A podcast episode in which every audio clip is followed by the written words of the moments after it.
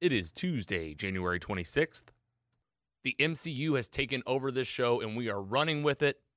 We got a jam packed episode today with the review of Thor and WandaVision episode 3, plus our very first in episode guest from a podcast that in part inspired this podcast. This is mostly superheroes.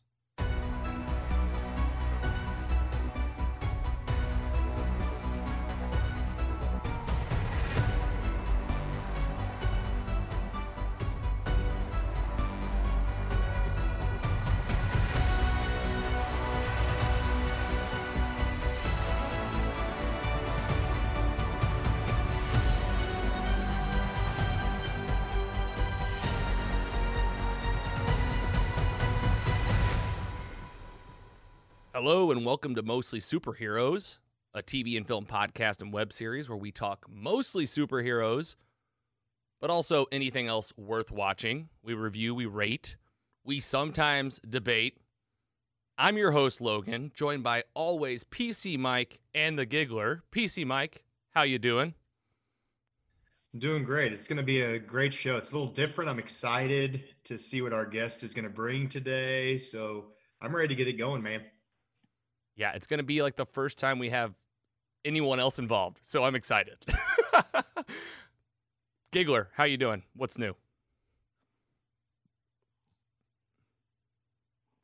Sorry, I had to un- have problems with unmuting, but uh, I'm happy got, to be here. You got some clicks coming in, like a machine gun. Sounds like you're. Yeah.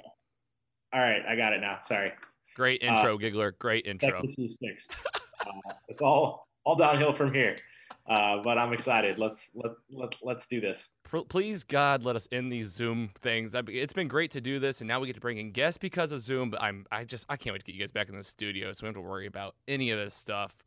I agree. Good to see you, Giggler. Well, this week we do have our first ever in episode guest. You know, it's not our first ever guest guest. We do a great segment we call Logan's Heroes. I have a feeling this guy will probably be on Logan's Heroes one day, but today he's joining us in episode to talk about all the great stuff today. He's the co host of the Jock and Nerd podcast, one of the podcasts that inspired me to even create mostly superheroes.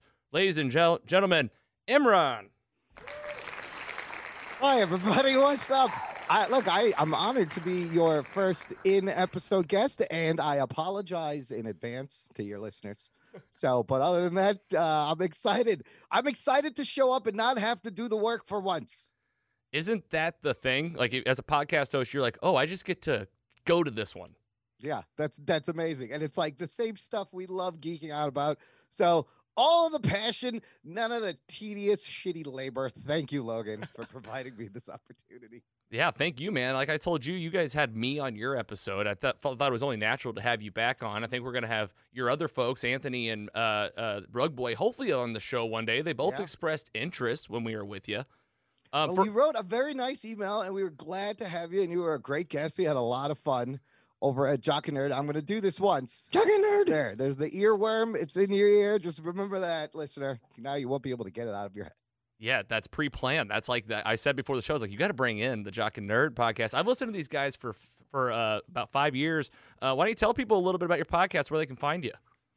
Uh, well, you can visit jockandnerd.com is our home base for our weekly geek show. It's kind of like you guys, Shock Jock Radio with a soundboard uh, and a puppet. But we do, we review geek news. Uh, we go over entertainment geek news. We review something every episode, and you get three different perspectives as the three of us have very different opinions and voices. And uh, one of us is made out of felt. Uh, that's Rug Boy. Uh, so uh, it's a lot of fun. It's just, you know, we don't take it too seriously. Uh, yeah, we've been go- running almost, it'll be six years in March. Unbelievably.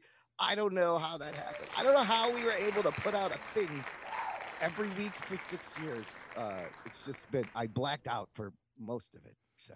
I think sometimes you I'm learning you have to. You got to just be like, "Hey, I'm doing this every week." So I'm yeah. you just got to be like, "I'm doing this every week."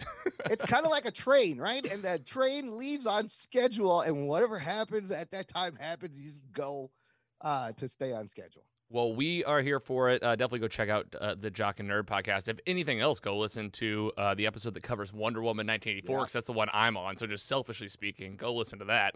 Crossover. Crossover, that's right. Yeah. And uh, well, yeah, we're excited to have you. We have a lot to talk about. I know it's going to be a lot of stuff that you guys have been talking about lately. So I think you're primed and ready. Imran, happy to have you. L- With that, let's get into our first segment of the day. Fan mail. We always open up the show with fan mail because without you fans, this, there's nothing here happening. We just be talking to ourselves. We appreciate you. Um, this week we feature some news from our new Mostly Hooper Superheroes Squad Facebook page. We have a new area for all you squad members to congregate. You can also go to mostlysuperheroes.com forward slash squad. That's a password protected site. We're going to reveal the new password later in today's episode. If you listen to our live show on Instagram on Monday, we've already re- already released it. We say it in these episodes, and we'll get it to you later today. We did a what you watching this Sunday. That's when we do our what you watching. Uh, and one of our comments is for, even from the Giggler. So we'll hold off. We'll let you share yours yourself, uh, Giggler. But other folks in the group, we have Mike. He's watching football. He was still needing to get to watch the latest WandaVision. Shanna, uh, she said, not today. We've been watching the new season of Search Party on HBO. Been seeing like that's the one I see on like the HBO Max dashboard a lot right now. Every time I go there. What is that one about? I have. Uh, I'm not sure what it's about. Giggler or PC Mike, have you guys seen this? I was about to ask the same question. I'm intrigued, but I guess we'll so to- there's a party and they're looking for things. we'll Can I also it. mention that me and PC Mike are wearing matching red hoodies? I like that. Oh We're yeah, you guys look like this is coordinated, and I got the red on too. It's Mike's the black sheep, or uh, Andy's the black sheep today. I'll change. Yeah, during the break, Hey. come back in a red shirt. Andy's shirt is pretty cool. That is my alma mater, so his shirt's pretty Oh, cool. sweet. Oh yeah, these guys are big Mizzou guys. They chant it on the show and everything. It's it's fine. um. All right. Well, I don't know this. Mu- I did see the trailer for Search Party, so it might be something we check out. It just it didn't grab me. It looked like it was about like people, young people ish, like maybe like in their 30s, living in the city and like kind of their lives, like kind of drama, comedy type stuff. Um, maybe we'll check it out. But Shannon, we appreciate the thought and let us know what uh, you think of the show. Keep writing us in, and we'll tell you. You know, maybe we'll check Hey, it out. Here you go. First sentence. The disappearance of former college acquaintance Chantal leads several 20 somethings to get entangled in the mystery of how she went missing. Wow. There. Search. Oh, In boy. nutshell. Imran's really com- uh, he's going for that PC Mike title today. I, I needed to know what the show was about. It was killing me. I was like, this is going to bug me now. well, I'm glad. it's a dark, it's a dark comedy, Logan. I looked it up too. So not uh, That's what I found out. Yeah. No, we appreciate that because if it was bugging you, and you know it's bugging a listener, like, what's that show about? what Um, is it? And then uh, Scott said he was watching some football, and I was actually this was a good opportunity. Appreciate your comments in the squ- in the squad. That's how easy it is to be featured on the show. I was hoping uh, PC Mike Giggler give us an update on what's happening now with the NFL and the Super Bowl. Whoever wants to take that. well, I mean, I got my my hoodie is actually the Chiefs hoodie Oh, that I've had since high school, so I still fit in it. That's that's a thing that I did not think was going to happen, but I still fit in it. Uh, but my Kansas City Chiefs, they won this weekend, beat the Buffalo Bills, and they're going to face Tom Brady again in the Super Bowl. And here's an interesting fact I heard yesterday: there have been 55 Super Bowls now. Tom Brady has been in 18% of them. that's wild. Wow. Oh my God. This is his 10th Super Bowl. It's crazy. This Look, guy. I, I'm the nerd on the podcast. I'm not the jock. But my question is, how are you going to let yourself get beat by like a 43 year old quarterback? Come on. He's like de-aging. I saw a picture. I saw something on Twitter yesterday, and it was like his face throughout the years, and he's de and it was like a plastic surgery person like talking, like he's got this done, this done, but he's de-aging. He literally made is. He's made a deal with the devil like uh, Keith Richards and the Rolling Stones. It's amazing. Well, this will tell you where I land, Imran, on the jock or nerd side. Can you? What, what day is? When's the Super Bowl? Is it this Sunday or next Sunday? Sometime in February. That's all I know. Two weeks, not this weekend, next weekend. Well, I'll be watching. I always love the Super Bowl. We always do like some kind of party or something. Obviously, this year is going to be different, but I'll. I mean, I'll definitely be watching. It's gonna be always buy, be- I buy squares at work. It makes it a little more fun. And it's gonna be different this year. A lot of companies are foregoing the commercial route. Right? Yeah. I heard donate- Budweiser is out for the first time. There was like no Budweiser commercial. Yeah, no Budweiser, no Pepsi, no Coke. They're people- their um, what they would spend on commercials to like Corona vaccine awareness type. things. Wow. Wow. That's good because it seems a little bit of waste of money now to be spending what was it, is it like thirty million dollars, a billion dollars for thirty seconds, whatever it is. Like everybody's hurting. You can't. This is the first thing that gets cut. Obviously, is going to be your advertising budget. Well, and it would also look b- weird for like uh, uh, everyone's in a pandemic. People are just trying to get like unemployment, and then Coca Cola's like, we paid you know two hundred million for Yeah. this commercial. Yeah, you're gonna you're gonna be like, I like to teach the world to sing uh, when during a virus pandemic. What are you doing, Coca Cola? You got to think about Anheuser Busch. They, they've sold so much beer during quarantine. Oh yeah, they don't even need they don't need anymore. We're good. We yeah, don't they're need to running out of advertise. aluminum, but now they get to save money on advertising. It's a win-win for them, honestly. I've been taking think- care of them on the on the Busch Light. I have been helping out. Wouldn't it be hilarious if it was just nothing but commercials for Corona, the beer, during the Super Bowl? We're back. We're back. not Get this the hell out. not this year. Corona's like these commercials are like thirty dollars now. Nobody wants them. Let's just buy them all out and try to fix our name. We had a rough year. Well, we'll be talking about the Super Bowl, listener. So uh, make sure that you're watching. We'll let you know. Maybe we'll do something for it. Maybe we'll just do our our take. You know, we'll be talking about it at the very least. More to come. Uh, in terms of the Mostly Superhero Squad, that's on Facebook. Go check it out. It's free to join. Uh, you get cool exclusive content, early episodes. We do live shows in there. It's a lot of fun. So go over to the group. And with Also, that, traditionally, huge comic book tr- movie trailers during the Super Bowl. Uh, everyone's anticipated, and now I don't. We're not going to get that. Probably not going to get that either. Well, we'll see. I mean, it seems like every big thing that happened this year, we did get like some trailers here. Like WandaVision was sneaking in there. Uh, hopefully, we're going to start seeing some stuff for Falcon Winter Soldier. I bet we see one of those during the Super Bowl. Black Widow is supposed to come out in like less than two months. I don't know what they're doing with that movie. Just put it out on Disney Plus. What are you doing? Hey, while we're talking about releases, good segue. Let's get to our next section. News and rumors. So we do have some news and rumors about some release stuff. Uh, we're gonna go down the line here. Uh, definitely gonna talk about some stuff that's coming out that got pushed back and it's moving around. But first up, have to highlight where this is a very MCU heavy episode. Wanted to focus on some alternative stuff, stuff that I haven't really talked about in a while. I've mentioned before. I watched this. I've watched the stuff on the CW for years. Andy, I know you have as well. I have been excited for the Superman and Lois show that's coming out. Well, they dropped the trailer and it looks pretty legit. Starting with you, just since uh, we have a guest today, guest should go first. Imran, do you watch the stuff on the CW? Do you watch this line of DC stuff? I've watched many, many hours of Arrowverse shows over the years, starting, you know, the original Arrow. I was kind of late to that, but when that started to get momentum and they started spinning off, we were all in. In the beginning of our podcast, we would review every episode of like four shows every week, right? And it was great. I have since really kind of just slowed down and kind of drift. Like, you know how you you have friends that you just kind of drift apart just you know during it happens it's nobody's fault. You still want to hang out but you're doing this thing i'm not really interested. I the, i was watching the flash that was my last holdout every week and then i even dropped that and now you know they're canceling they're canceling shows black lightning is ending. Uh, i was curious about the new batwoman with the new cast but i heard nobody wa- nobody even watched that. That got like the third lowest rating of uh the batwoman show as far as this trailer, it's a good trailer. It's got vibes of like Man of Steel and stuff. And look, this is a Superman TV show. I should be super geeked about this. And honestly, I'm just like, eh, maybe I'll check it out. I don't know. Like, I've seen Tyler Hoechlin. He's a good Superman on Supergirl and in the crossovers. Uh, and I guess their kids are in this, right? And they're uh, they're uh, teenagers. Yeah, they look like they're like older kids, yeah. like like like it- they- like high school. Is that Jonathan Kent? And he's like, Well, I teenager? I didn't know if they were kids because I felt like there was a line in the trailer where one of the kids says to him, "Oh, you're Superman," but Yeah. like but like maybe it was like his dad, and he's like, "You were," and like it seems like Superman has been away from the spotlight in this show, and it's kind of like a he's like he's got having like an identity crisis maybe. Yeah, Lana Lang is in it, and I do love that line where he's like, "Man, I wish I could get drunk sometimes." Yeah. because that's you know that's the fun kind of Superman stuff you always want to see that they never talk about. He needs to figure that I'm out. a- like Thor figured that out in Age of Ultron. yeah, he had a liquor that yeah. got him drunk. Like, come on. Yeah. yeah, absolutely. You just need some Kryptonian booze. Get Lobo to bring some hooch over from the next galaxy. I don't know. That's perfect. Uh, but I will. It's a 90 minute premiere. I think I'm gonna. I'll check it out. I'll check out the opening. I will give it a chance.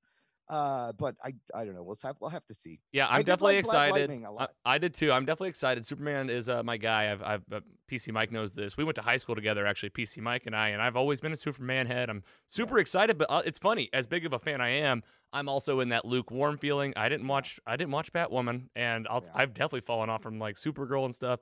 Giggler, I know you've watched Arrowverse stuff. Are you excited for this? Definitely. I think this might be able to, to be my door to get back into these uh these shows. Ah, Okay.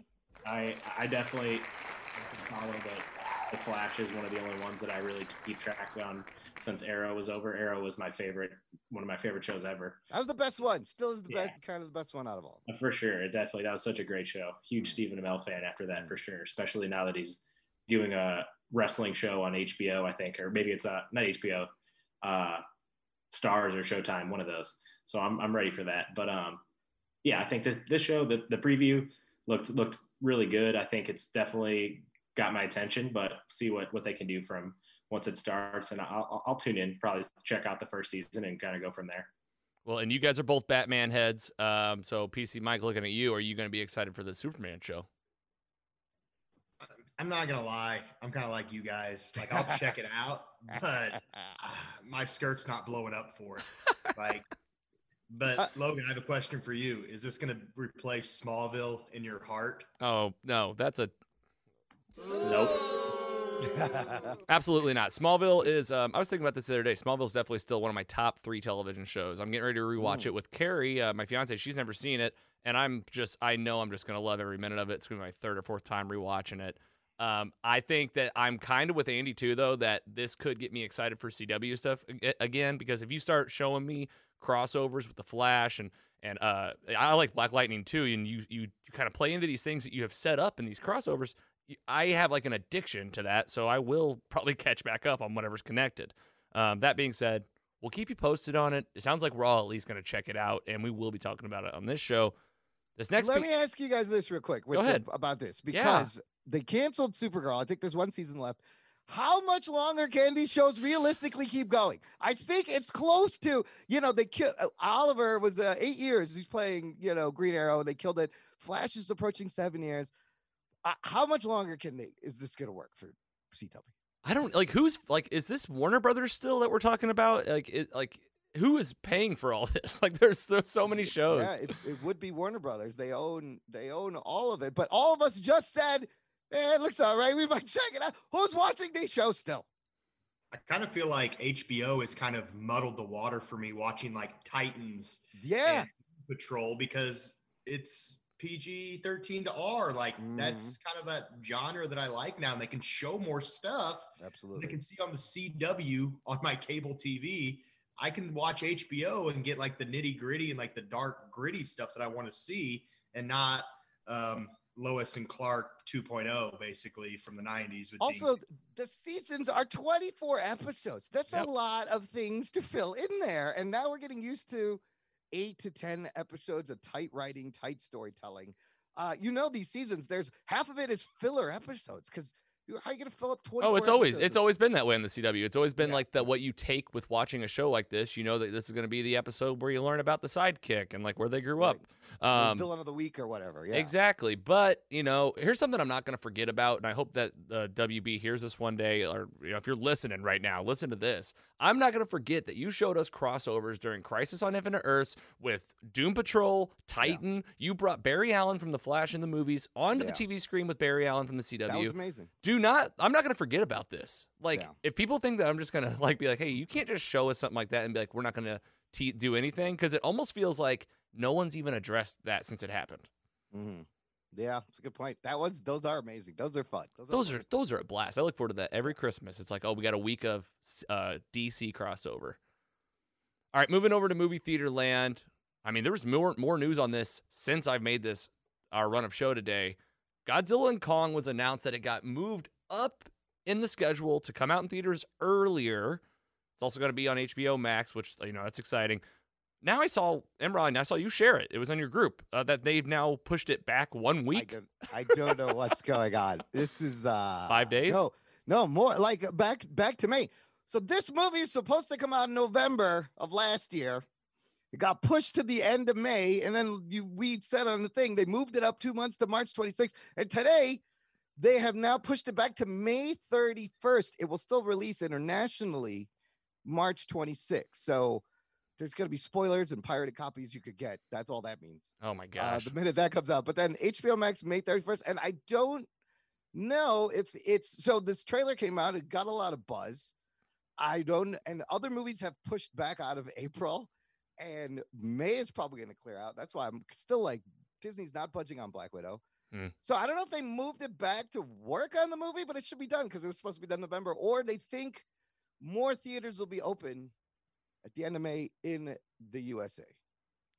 Well, either way, the trailer did come out. Like you said, this looked like a, a movie that's made. You know what I mean? So, like, It's got to be done. Uh, PC Mike, are you a Godzilla Kong fan? Or, like, it, did this get you excited at all? What, like, is there a part of you that was like, yes or no?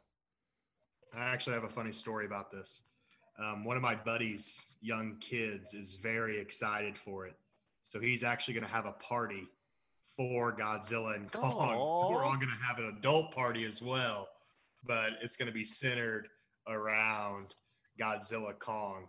But um, yeah, I was reading some today and talking back and forth with my friends, like, what side are you on? And I was reading like that Kong shouldn't be that big, but he's grown. I kind of read about today, like when the when Kong Skull Island came out, it was 50 years ago, so he's grown since then to be about. But Godzilla's like height and weight; he's like 400 feet tall. Yes, he is. And now Kong. it Kong is too, apparently. Yeah. And Yeah. Skull Island, he was not this big. And now he's No. almost taller. I think I read in Skull Island he's like just over 100 feet. Yeah, just yeah.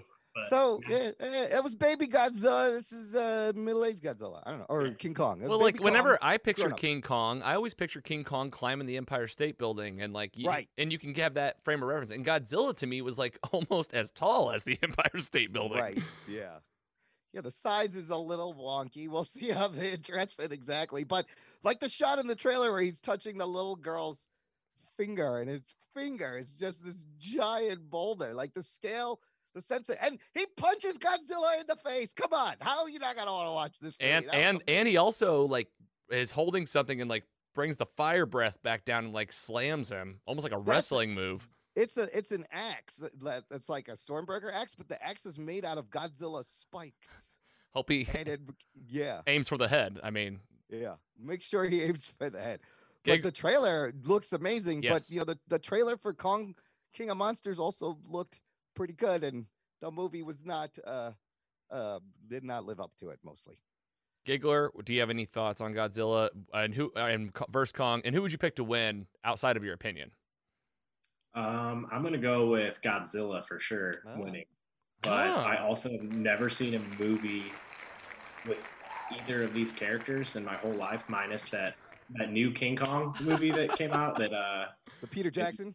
yeah, yeah, yeah, Yeah. That's the only one I've seen. Not a Oh, big, uh, big fan of this this type of movie, but this trailer definitely seems intriguing. I'm not sure if it's actually intriguing or just because of the lack of like movies that we've been able to see like in the Yeah. past year or so that I'm just excited to have something to watch. But uh, I'm sure we'll talk about it and give it an honest rating at that time, and I'm looking forward to that for sure. Yeah, we absolutely will. I'm excited for this. I think that just to see two monsters this size fight, uh, and with the way they can make movies nowadays, uh, I'm we're gonna watch it. We're gonna talk about it. So mo- Andy, you didn't see Godzilla 1998? No, I don't know how. I I was I remember it being like super uh like it was advertised a lot, maybe like Taco Bell or something like that even. Like I it was. It was everywhere. And look, this movie's gonna be better than that. We know that much. oh Yeah, right. That's sure. yeah. I, I just never saw that one. I've seen, I've seen, I think all like all the ones that have come out in the last 15 years. I've definitely seen them. I definitely remember like the most iconic Godzilla. Yeah, the the, the like the lizard looking one from whatever that was. Yeah. HBO Max has a bunch of the old school ones, and Anthony and um, Rugboy are the big Godzilla fans. They kind of got me into it. But man, some of the old 70s and 60s ones are hilarious to watch. I bet. Yeah, Yeah. like I remember seeing. They I saw some screen like some pictures from the older ones with like they had like an octopus involved in the making yeah, of one of apparently them. there's a, a live octopus in this the Kong versus Godzilla, where Kong gets top billing uh, in 1962 version. Well, we'll keep you posted on it, listener. Let us know what you think. Are you excited for it? And who do you have for your pick? Last up for news and rumors today, uh, there's a new streaming service coming out. I mean, this is kind of a I, I don't have no, I, I almost have like zero feeling about it. I just I'm not excited about it, but it's Paramount Plus. it's Yay. replacing CBS All Access. I've only tapped into CBS All Access two times in my life. Uh, it was I wanted to watch uh, what's the the key- not key uh, he redid the Twilight Zone. Oh yeah, uh, Jordan Peele's Twilight Zone. yes, yeah. Jordan Peele's Twilight Zone. Very, and I love it. I'm glad. And then it was like, okay, I get done with it. I cancel my subscription type thing. Yeah, yeah. But there's gonna be like thirty thousand titles we see. Uh, I know you guys talked about it, Imran, on your guys' Yeah. show. Andy, uh, have you heard about this? Is this guy? Is there any titles in here that's like that we're even aware of that we want to get to? I'm I've, I'm not sure what this is. It's literally a new streaming service from Paramount, and they just put a plus after it, just like Disney did. PC Mike, have you heard anything? Are you? Uh, is this guy catch your eye? Is it kind of like that lukewarm feeling as well?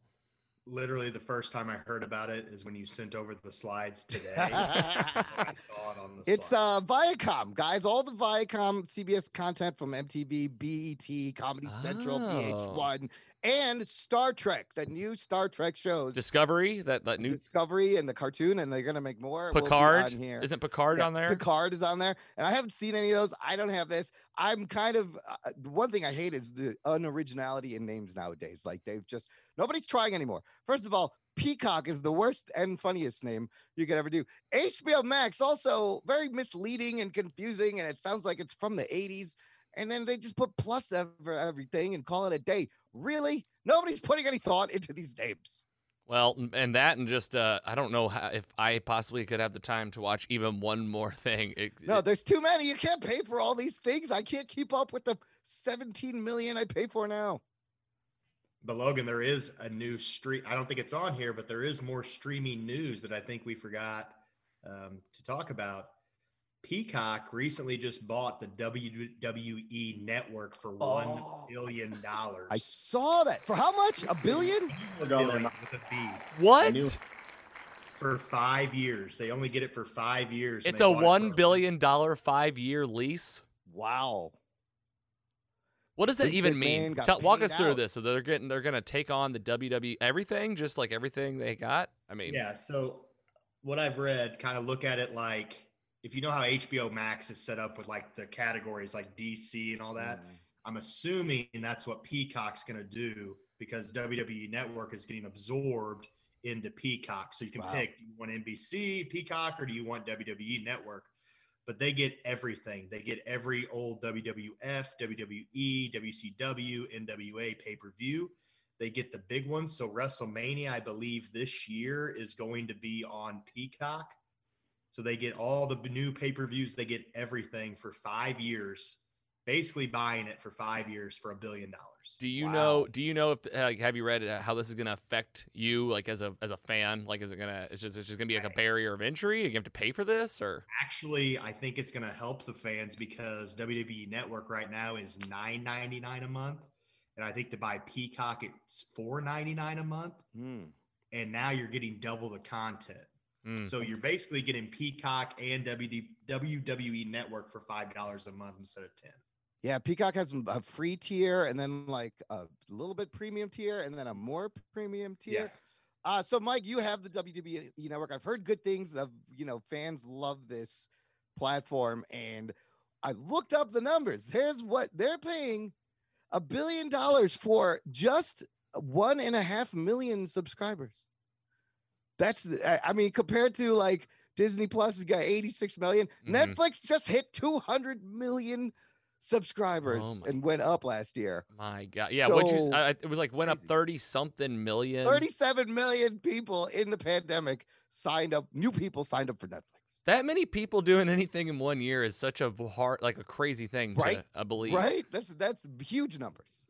Well, Netflix. But I think the big thing is with WWE and NBC Universal, they've had a relationship Mhm. for decades. And I think this is just maybe going to make sense. He has the money. Maybe just pull those people and I don't know. I don't know. It's a billion with a B. So It's amazing. I'm confused because WWE airs on like SmackDown on Fridays airs on Fox, which is not related to NBC. So how does that work? But Whoa. I'm I like excited. I- don't quote me, but I read they have like somehow like three billion dollar different deals out sitting out there right now. I'm sure. I'm My sure. God. Vince McMahon can literally do anything he Does wants. he need any more money? Come on. What do you do? Why are you giving this man more money? He's going to run for president for years. You guys be Oh, careful no. with this money. Hopefully, we learned our lesson with that kind of stuff. He'd be a step Donald up, though. Trump is in the WWE Hall of Fame. He so- is. Uh, technically, he is That's in right. canon. And, and hopefully they don't take that away, like those fake, uh, ac those docu- those uh things he got from the colleges, uh, the fake honorary awards, or Oh, right, diplomas, yeah. the diplomas. And they said, uh, you know, what, they're not even real, but we're still going to take them away. We're going to take away this fake thing we gave you. It's amazing. Well, uh, we will keep you posted. There's a lot of streaming services out there at this point. Like Imran said, it's a little saturated, but the barrier to entry is very low. You can get access to a lot of stuff that you maybe have watched. It's just figuring out who owns what and where do you get it. I think it's you're it's pretty much thinking about what show do you think you want to watch right now, and then you Yeah. got to look up where does it live. Like, who owns this? What company studio? Do I pay for this thing? Oh my God, I can't figure it out. Although I love my Comcast because you can literally, you could just talk to the remote and it'll, wherever it is, it'll be like, here you go, watch it here. Yeah, that's my favorite feature of the Apple TV is just like show me this. Yeah. All right, we'll keep you posted, folks. Let us know if you uh, have any uh, interest in Paramount. Plus, we'd love to hear more about what's happening on it, if it's worth anything watching. But with that, let's get into our next section. What you watching? What you watching? That's where we talk about what we're watching week by week.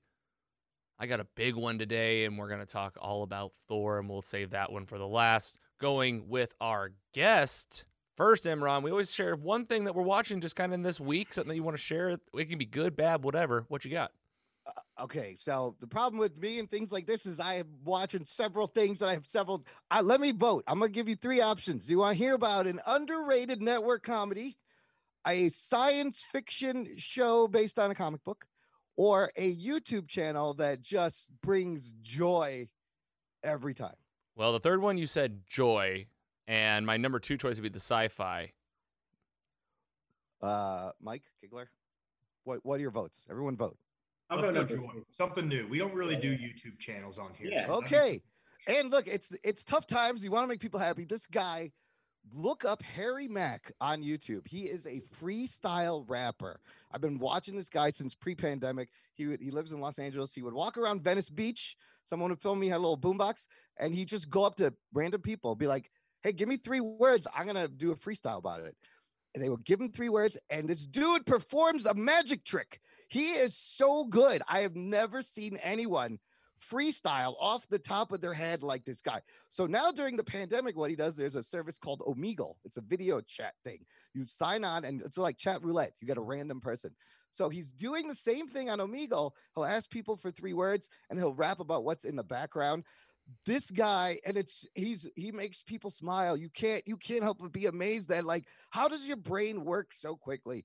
He uh not only does he incorporate the words, he will elaborate on words. He'll sometimes he'll take the three words, he writes a hook with the three words, and then improvs each verse about each word and and just goes it that it is the most amazing thing. You will be smiling, and some of them make you cry. Harry Mack on YouTube, the dopest freestyle dude out there right now.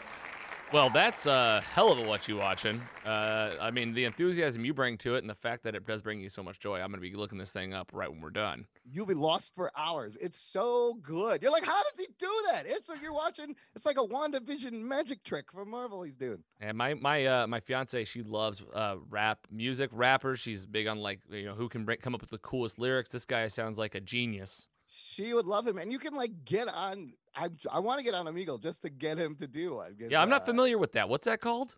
It's Omegle. I w- I didn't know about it. I only knew about it about for Harry Mack. O M E G L E, and a lot of kids are on it, and they're Okay. spending a lot of their time, and it's just random video chat. and You just talk to the person. Uh, but the re- the best part about those Omegle videos are the reactions from the people when he's spitting these rhymes. They're like, oh my, like their minds are blown. You see it. So it's so much fun to watch the people's reactions, just as it is to watch him uh, improv off his head and just make up these amazing rhymes with good music behind it too. Very cool. Well, I'll be checking it out. I can tell by Andy and Mike's faces. You guys haven't heard of this yet, right? No. No, I'm down though. Check I it out. that. Yeah, Andy's recommended some like rap videos to me before about uh, who's that one guy you were telling us about? I was at your house that one day several months back, and there's like a there's this rapper that you were legit talking about. Eminem. Remember now. I, I totally cannot remember. It's probably wasn't it wasn't it Big Booty Mixes? That sounds right. Big booty mixes. yeah, I think it was Big Booty Mixes. I want to hear this. Um, not it's not rap. It's like uh, they do like hour long like mashups of like popular songs of all ages, and then like they'll throw in like like pop culture like sound clips here Oh, and there. fun. It's really good. I like that. Anything I love the anything mashup world is always fun. Um, Yeah. uh, Giggler. Well, thanks, Imran. We'll be sure to check that one out. Giggler, how about you? What are you watching this week?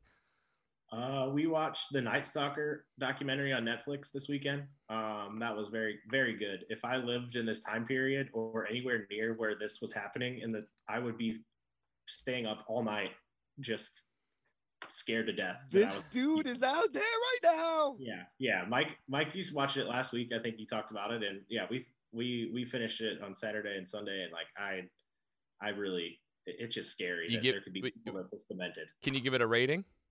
Yeah, for sure. I'll give it like yeah, like you said, documentaries are, are hard to rate. Um, Yeah, you got to take out. I, I always say you got to take out like that rewatchability factor that we normally do because you're not Mhm. really typically wa- rewatching documentaries. No, I liked I liked how it was put together. I'd give it like a three point two, for sure.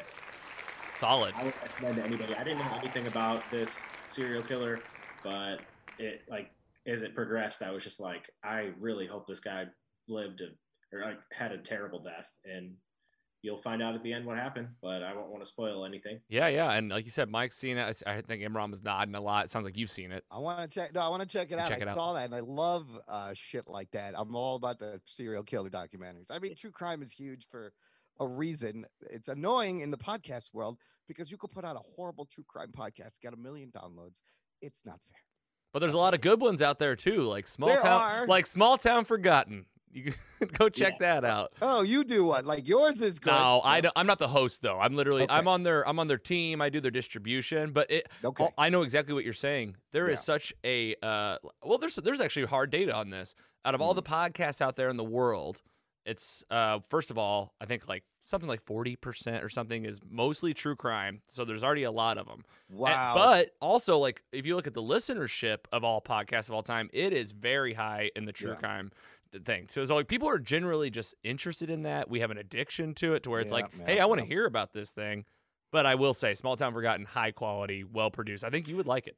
I like true crime podcasts when they're done well. Obviously, you know, Yes. the, some some of the stories are great, but it's like not a new thing. I liked it the first time I saw it. It was called Unsolved Mysteries. Like it's Dateline. Come on, it's on every week. uh, You know? Yeah, Dateline's like we've always been doing this. Yes.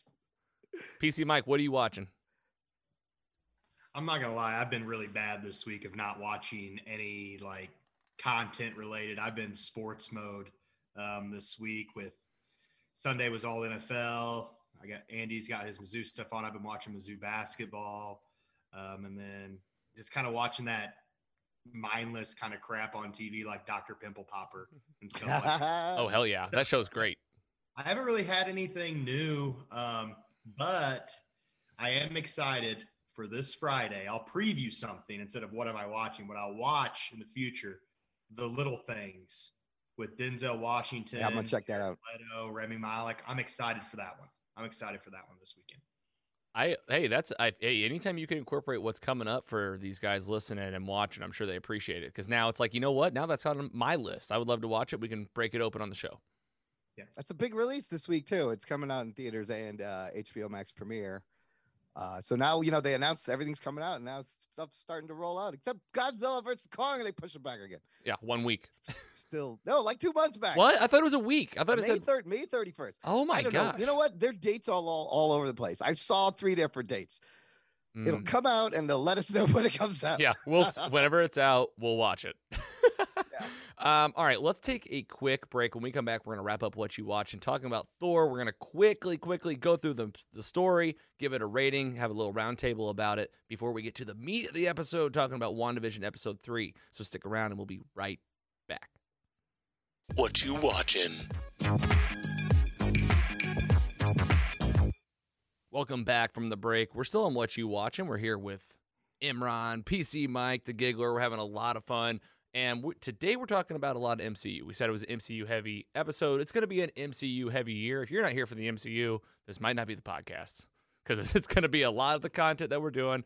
And here's what we're doing we're actually rewatching some of the old stuff. I say the old stuff, you know, from the Infinity Saga, phase one, two, and three, while we watch the very beginnings of phase four. And I, I, I put a lot of thought into this because, you know, I try not to cram these episodes too much when I can prevent it. So it was like, you know, can I revisit these another time, do it another way?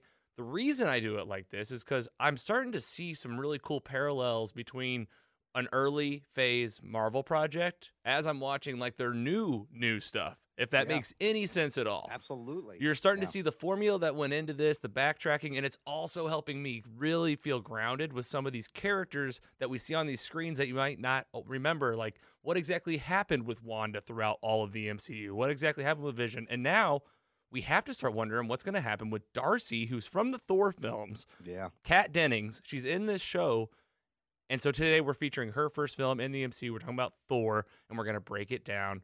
Going to give the story pretty quickly, like we did Iron Man 2 last week. I got my notes here. We're going to try to keep it tight to where we're not going on too many tangents, but are certainly going to hear from all four of us our thoughts on the movie as we go along. Are you guys ready to talk about Thor? Thor, I am. Sorry, that's bad. Yep. I tried to. Oh, you yeah. tried. You went for it. You went, hey, hey, you went Thor it. Well, there you go. That's a little bit better. I'm so Thor after my workout today. We welcome the puns on this show. Welcome in wherever you can. All right, opening up Thor. Where does this fall? We are talking 2011 film. I always like to highlight we got the budget, $150 million to make it, and it made $449.3 million. That's from IBDB. Quick recap if you don't remember exactly what the film's about. The powerful but arrogant god Thor is cast out of Asgard to live amongst the humans in Midgard, aka Earth, where he soon becomes one of their defenders. It was directed by Kenneth Branagh. I don't know if I'm saying that right. Ashley Miller wrote the screenplay. Zach Stentz also wrote the screenplay. Stars Chris Hemsworth, of course. Andy Hopkins as Odin. Natalie Portman as the fanta- fantastic Jane. And this is coming off Iron Man 2. We just reviewed it. We just talked about the movie. We'll always kind of tell you where this falls in the lineup. And this was our first introduction to the character. It was a very big movie that was teased out very much so all throughout Iron Man 2 with things are happening in the Southwest. Uh, Phil Coulson and uh, Director Fury are just talking about there's something happening in the Southwest, Tony. Don't worry about it. This is what we were talking about. It's the end credit scene of the movie, Iron Man 2. It's not where it picks up, though. The movie actually opens up introducing, us to the three scientists Jane Foster, played by Natalie Portman, Dr. Selvig, and Darcy Lewis, who's played by Kat Dennings. You might recognize Kat Dennings from Two Broke Girls, but if you're like us, you recognize her as Darcy from Thor. She's also in Thor the Dark World. She's going to be in WandaVision. It's kind of cool to see where does this character start? What could she maybe be doing in the WandaVision storyline? And it opens with them in the desert chasing down an as- atmospheric anomaly, and they find who we all know the audience as Thor in the desert on the ground, middle of nowhere. And she says it, Where did you come from? And this is where it gets exciting, folks. We go from I- the world of Iron Man, the world of Iron Man 2. Okay, amazing people live on Earth. They can make things like this Iron Man suit. Now we're going outside of the cosmos and we're going to other realms, other planets. And the MCU uh, once again is saying, we are going to do this and we're going to do it right. Imran, do you remember when this movie came out? Were you just beyond jacked? Is it one of your favorite MCU films? Where's this one fallen? It it's not uh it's not gonna be in the top uh or middle tier. It's like a middle to third tier, but it you know notable for first of all, they're getting Kenneth Branagh to direct a Thor movie. I remember hearing I'm like, are you kidding? Like Shakespeare, and then you have uh Anthony Hopkins, uh an incredible class. The the I think it's the introduction to Tom Hiddleston as Loki. Um and to see where he started, how they they really didn't know what to do with Thor for like three movies, right? They was very serious, uh, you know, and you look at him at Thor Ragnarok, and he's like in a Three Stooges short, uh, sometimes. so the uh, they started out very serious, but yes, the, the Jane Foster and the Kat Dennings, and the idea. Again, Marvel did this throughout with they're taking, they're trying to explain everything with science. They're trying to explain Asgardian magic. They try to explain Doctor Strange magic, try to keep it grounded, but then it's also magic, but beautiful to see uh, the Bifrost and Asgard and Heimdall and all these characters. Uh, so it's a solid start for this character taken seriously. You know, I'm old enough. The last time I saw Thor on screen, it was in that crappy 70s uh, Incredible Hulk with Lou Ferrigno. And Thor was wearing like a fur coat and a thing with horn. He didn't even look like Thor. They also they did the Daredevil. It was all black. Uh, those movies were great and horrible, and I love them still. But that was my Thor, so I was happy to get this Thor. Yeah, this one, this one, they the MCU, of course, Marvel Studios didn't let you down. It looked and felt amazing. So Asgard, being Asgard, we do meet some characters from there that going to set up the storyline and the arc of Thor. And I'll tell you, after rewatching this and after we just watched Avengers Endgame recently, I'm telling you, Mhm. this arc from beginning to end is there. There's no question. Uh, this is a lot like Iron Man 2. This is a story about ego, a young Thor who doesn't really know that much and is about to be king. Uh, but that all gets uh, messed up whenever the Frost Giants, who we find out are like kind of the arch nemesis of these guys, attack uh, Asgard. They ruin the ceremony, and Thor makes a big mistake. He goes against his father's wishes, and he goes attacks these folks.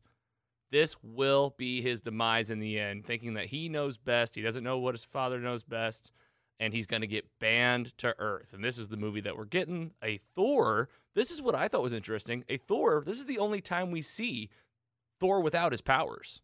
Like I don't Oh, think yeah. I don't think there's ever other movie wherever like you're seeing kind of like this Thor that isn't like almighty. He's kind of indestructible. We have found Yeah. out. Yeah. Um, Which so- is well, it's a nod to the original Thor, who was uh, you know, Donald Blake. He was a doctor, and he would slam his staff down and just transform to a whole different person. Uh, so they had a couple of nods to that, you know, in, in the thing. But uh, I was wondering when I saw this, will they do that? They do not do that because Hemsworth is too hunky to make him look like something else. and you, I guess they also were just like, well, we'll just let him be Thor. He'll just be Thor. Yeah. It's just it's funny because they didn't realize how funny Chris Hemsworth is. Like he is um, has amazing comedic timing that we don't see for many many years. And Even when I think I'm with you because like just watching Endgame, even the last scene when they're going back and forth, like who's the leader of the Yeah, ship? it's like, oh yeah, you know, who's in charge? You are, of course. and then they're like, they're like, why don't you battle with knives? And they're like, ooh, knives. Drax like, yes, knives. Like that stuff's gold. And I see this, I'm like, I like funny Thor. I like drunk funny Thor better. Fat Thor is great. Drunk Thor is great. No, I mean, and I think Taika Waititi helped nail, really pull that out of him and nail what this Thor is. And he's great when he's serious, but he's also really funny when he's funny. Well, uh, Andy, I saw you have some thoughts on this movie. One of our biggest MCU fans on the show. What do you think?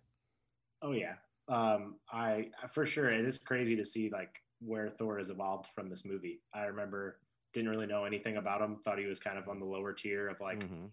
cool characters of of in the MCU that I kind of didn't really know a lot about. Um, but this movie shed light on how kind of cool that that character is, how what he can bring to the screen, and it, did, definitely didn't disappoint. But yeah, I'd put this in like the middle of my rankings. Like they've obviously we always say like the MCU has all good movies, so um, it's a great origin story. But I think it's not even close to the where he's at now. Um, and we won't talk about the Dark World. That was that that's definitely going to go near the bottom. But We're de- well, we- we're going to talk about it. You can tell us how much you hate it, but I'll t- I'll I'll tell you something. I I I know what you guys are saying, and Thor gets a lot of flack. So does Thor two. But I'll say something that held true for me was I was thinking the whole time he's never really. Been, I don't think he's ever been to Earth, or if he did, he never had spent time there like he did when he was the Avengers. So he really Yeah. did talk like those people in Asgard do talk Yeah. like Shakespeare, you know. Yeah. So, and like now. Did it come off like kind of boring a little bit? A little bit, but watching it as a MCU seasoned fan, I watched it and I was like, this is exactly who this person would be at this point in time. It's a solid origin. And the, my problem when, you know, before the MCU came out and we had the Batmans and the Spider-Mans and the early, like the origin movie, I love them, but I was always like, I want to get past the origin because I know how many times going to see Batman's parents get killed. We get it. Just drop us into him being Batman. So you got to get past the setup, and the setup sometimes can be a little, a lot of exposition, a little tedious. But then once you laid that down, and Marvel was always smart at laying other things down in these origin movies. I mean, you want to talk about connection? Paul Bettany started as a voice of a glitchy thing in the very first Iron Man. Look where he is now. That's amazing. Yeah, it's it's amazing also because of like how cool like Jarvis was, and then you're like, oh, Vision's cool, and then you're like, oh, Vision sucks for two movies, and now Yeah. he's in WandaVision. It's like, what Yeah. a journey. Yeah. it's great. I think he's going to redeem himself big time. I think it's leading to a big finale, and I can't wait to talk about WandaVision with you guys. But focusing on Thor, I do have some fan mail to feature. It's on the Bifrost. Okay, this is going to be cool because this is actually making things about the movie that they talk about in real life with real science. It comes at us from our friend Nick, PC Mike. You know this Nick. We went to high school with him. I can't. I won't say his last name, but um, he's Nick C. And he is a he loves aliens. He loves science. He goes down wormholes, literally, literally and figuratively. Um, so he actually mentions us. He wrote me. He texted me this. He said, "Well, hopefully you know what a light hole is. First of all, Light hole? I did, and I didn't. and he said, "Well, theoretically, in our science, it's the output of a black hole. That's where Oh. that's like where everything of the black hole is spit out. Okay, The other side. Okay. on the other side. And then he says, light, galaxies, planets. Now it's the smallest particles imaginable because it was crushed in a black hole, Right, but it comes right. out as this light on this other side. Okay, so he says basically the theory is Asgard is at the very center point of their universe, which happens to be on the flip side of a dark hole. They're Oh. harnessing that energy, which is the next phase of life intelligence, and explains that the Bifrost energy and all that for them to drop into a three second zoom like to Earth. They can take the energy of this black hole, harness it, and that's how they're using it. And he says there's like real science behind like how that some of this stuff would work, which they do highlight in the movie with Dr. Selvig mm-hmm. and, and Jane. So Yeah. I don't know if you guys are a big space or science nerd like Nick, but pretty cool thoughts. I thought we'd share it with the group. Did you guys like that part of the story? I thought it was cool how they tried to explain it with science because it is kind of whimsical and it could probably you could get lost in that if you don't ground us. Okay, I have one question. What time was that text exchange where you guys were about all of that? I think it was like uh I think it was late. I think it was a late night text. And Okay, okay, that's all I needed. I mean, it kind of explains when you see the nine realms in the second movie how they can connect through there. Like I always, I love the nine realms and just that concept. And with the And journal, her one of them. journal, uh, and they're like, Yeah, and he's like, "See, you were right." I, that was a really cool scene where he's like, "You're right. Yeah. You shouldn't stop studying this." Yeah. All You I love when they try to explain stuff with science. It's fascinating. Well, Nick, thanks for the fan mail. I appreciate the thought. Anytime you got that nerdy stuff, we'll probably have Nick on here at one point or another. Uh, he's a good guy, and that's pretty funny. Um, so we that they call it an Einstein Rosen bridge in the movie or a wormhole. That's Uh, a thing too, right? that's, a a thing. thing. That's like a Yeah. thing, and that's what Nick Yeah. was saying. You know, he's like, I, that's what I, that's where I like kind of look, listened to them talking about it. Looked at Nick's text. I was like, he's kind of on the same path here. This Mhm. might be, you know, maybe one day. I guess is the theory. um, Tran- like Star Trek transporters, you think about the same kind of thing. Maybe they're harnessing similar energies. and it looks the same, kind of how they do it in Star little bit. Trek. It's like Yeah, that yeah. phasing kind of look.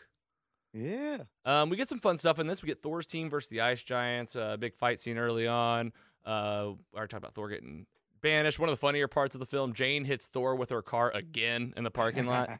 That's. I mean, I, I like the. It's the timing. You know, that could be a joke that doesn't really hit that well. It does. It's funny. Um, we get some fun stuff with the hammer. You get a Stan Lee cameo trying to pull that thing out of the desert.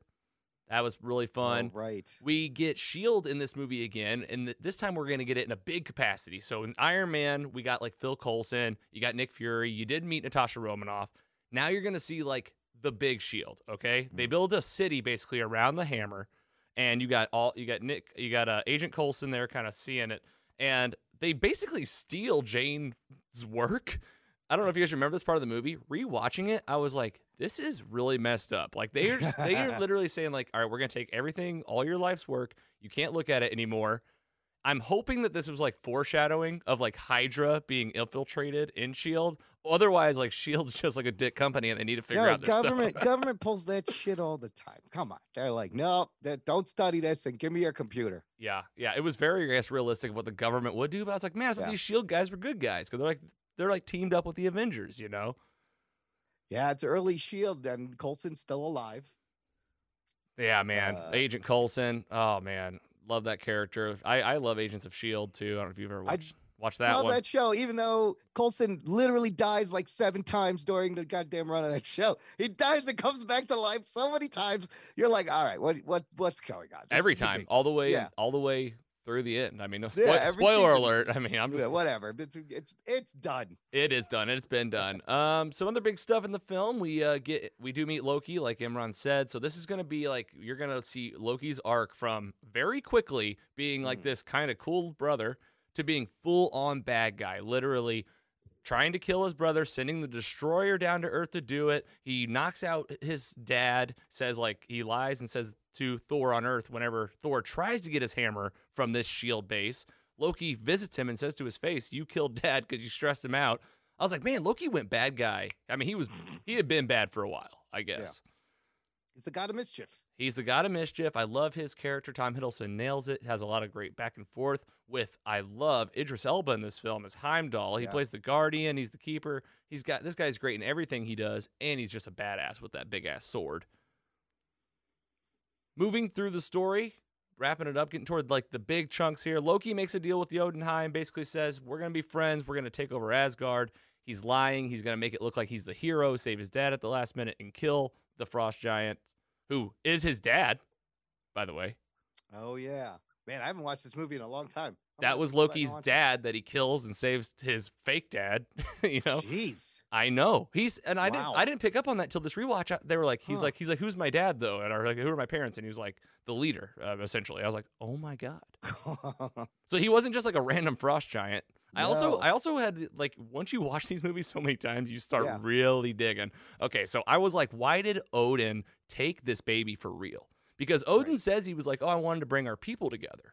But I thought about this. I was like, wait a minute, you're gonna kidnap this thing's baby when you're supposed to have a truce with this guy, and I was thinking he was just trying to prevent another heir coming from the frost giants in that guy's name and i think this was foreshadowing of like odin kind of having a dark side like we'll learn in thor ragnarok I mean, he did some shady. Yeah, he did some shady shit. Uh, so there's early hints of that. That's interesting. Yeah, I did not pick up on that. because you kind of view odin as like this knowing all being when you first see him like he's almost god Yeah, yeah. and you're like oh he can't really do anything wrong well no he's just like the rest of us and he's still learning lessons all the way through the end And that's the beauty of all these characters is everyone is flawed in ways sometimes you don't anticipate. Exactly. Or like Yeah. how something that seemed like you're like, oh, that was selfish. You like kind of look at peel back the layers. Oh, that's Yeah. why they did that. Yeah. Um, getting to the end of the movie, Thor still doesn't have his powers. He gets he goes to the destroyer that's been sent by Loki. This thing smacks him and he's like dying, says goodbye to Jane. Big powerful moment. This is like the first thunder up. You've been waiting for it the entire movie. Who else was disappointed whenever he couldn't pull it out of the shield base? Phil Agent Coulson said it all. He said, "Wait, I want to see this." I was like, all of us want to see it. He pulls out the hammer, brings the brings the heat. He beats the destroyer, I think, in like 30 seconds. Yeah, it does end very quick all of a sudden, doesn't it? It does. It's very the quick. destroyer looked cool though. It did look cool, and they actually end up Shield ends up keeping that and building the weapon that would eventually shoot Phil Coulson. In the next movie, we're going to review after Iron Man three, Avengers one. Oh, that's right. Wow, that's a great connection too. I forgot about that. Whenever you write down notes, you really Yeah. can remember what happened. It helps. I'm real. I'm a real pro notes guy. I'm literally learning today. Thank you. You caught more on your rewatch than I did. Maybe I should do another rewatch. I think you, you as many times as you can. Um. All right. So Thor's back. Mjolnir comes in hot. Uh, gets his power. Saves everybody. Doctor Selvig, Jane saves them all. This is so cool. This guy's the real deal. Um. You'll see what happens in Avengers. Like we said, we'll be talking about that one coming up. We're doing all of them. So back on Asgard, Thor leaves Earth, defeats the Frost Giants, faces off with Loki in an epic battle where they those two are fighting to the death at the Bifrost. Mhm. The plan here was Loki's destroying destroying Jotunheim because, as they foreshadowed in the first ten minutes, Heimdall says that when you point this thing at a planet for too long, it'll blow it up. Mm. So Thor can't stop it. He's like, I can't stop it, but he's also promised Jane he'll be back. Well, he can't let this species die. He destroys the Bifrost with his hammer. Odin ends up coming out, catches both of the boys before they fall off the edge. Thor is holding Loki. Loki looks up, says, Dad, I tried, I did this. And Odin just says, Nope. Loki falls mm-hmm. off into the universe, falls down mm-hmm. into this black hole. Where does he go? We'll find out later at the end credit scene of the movie.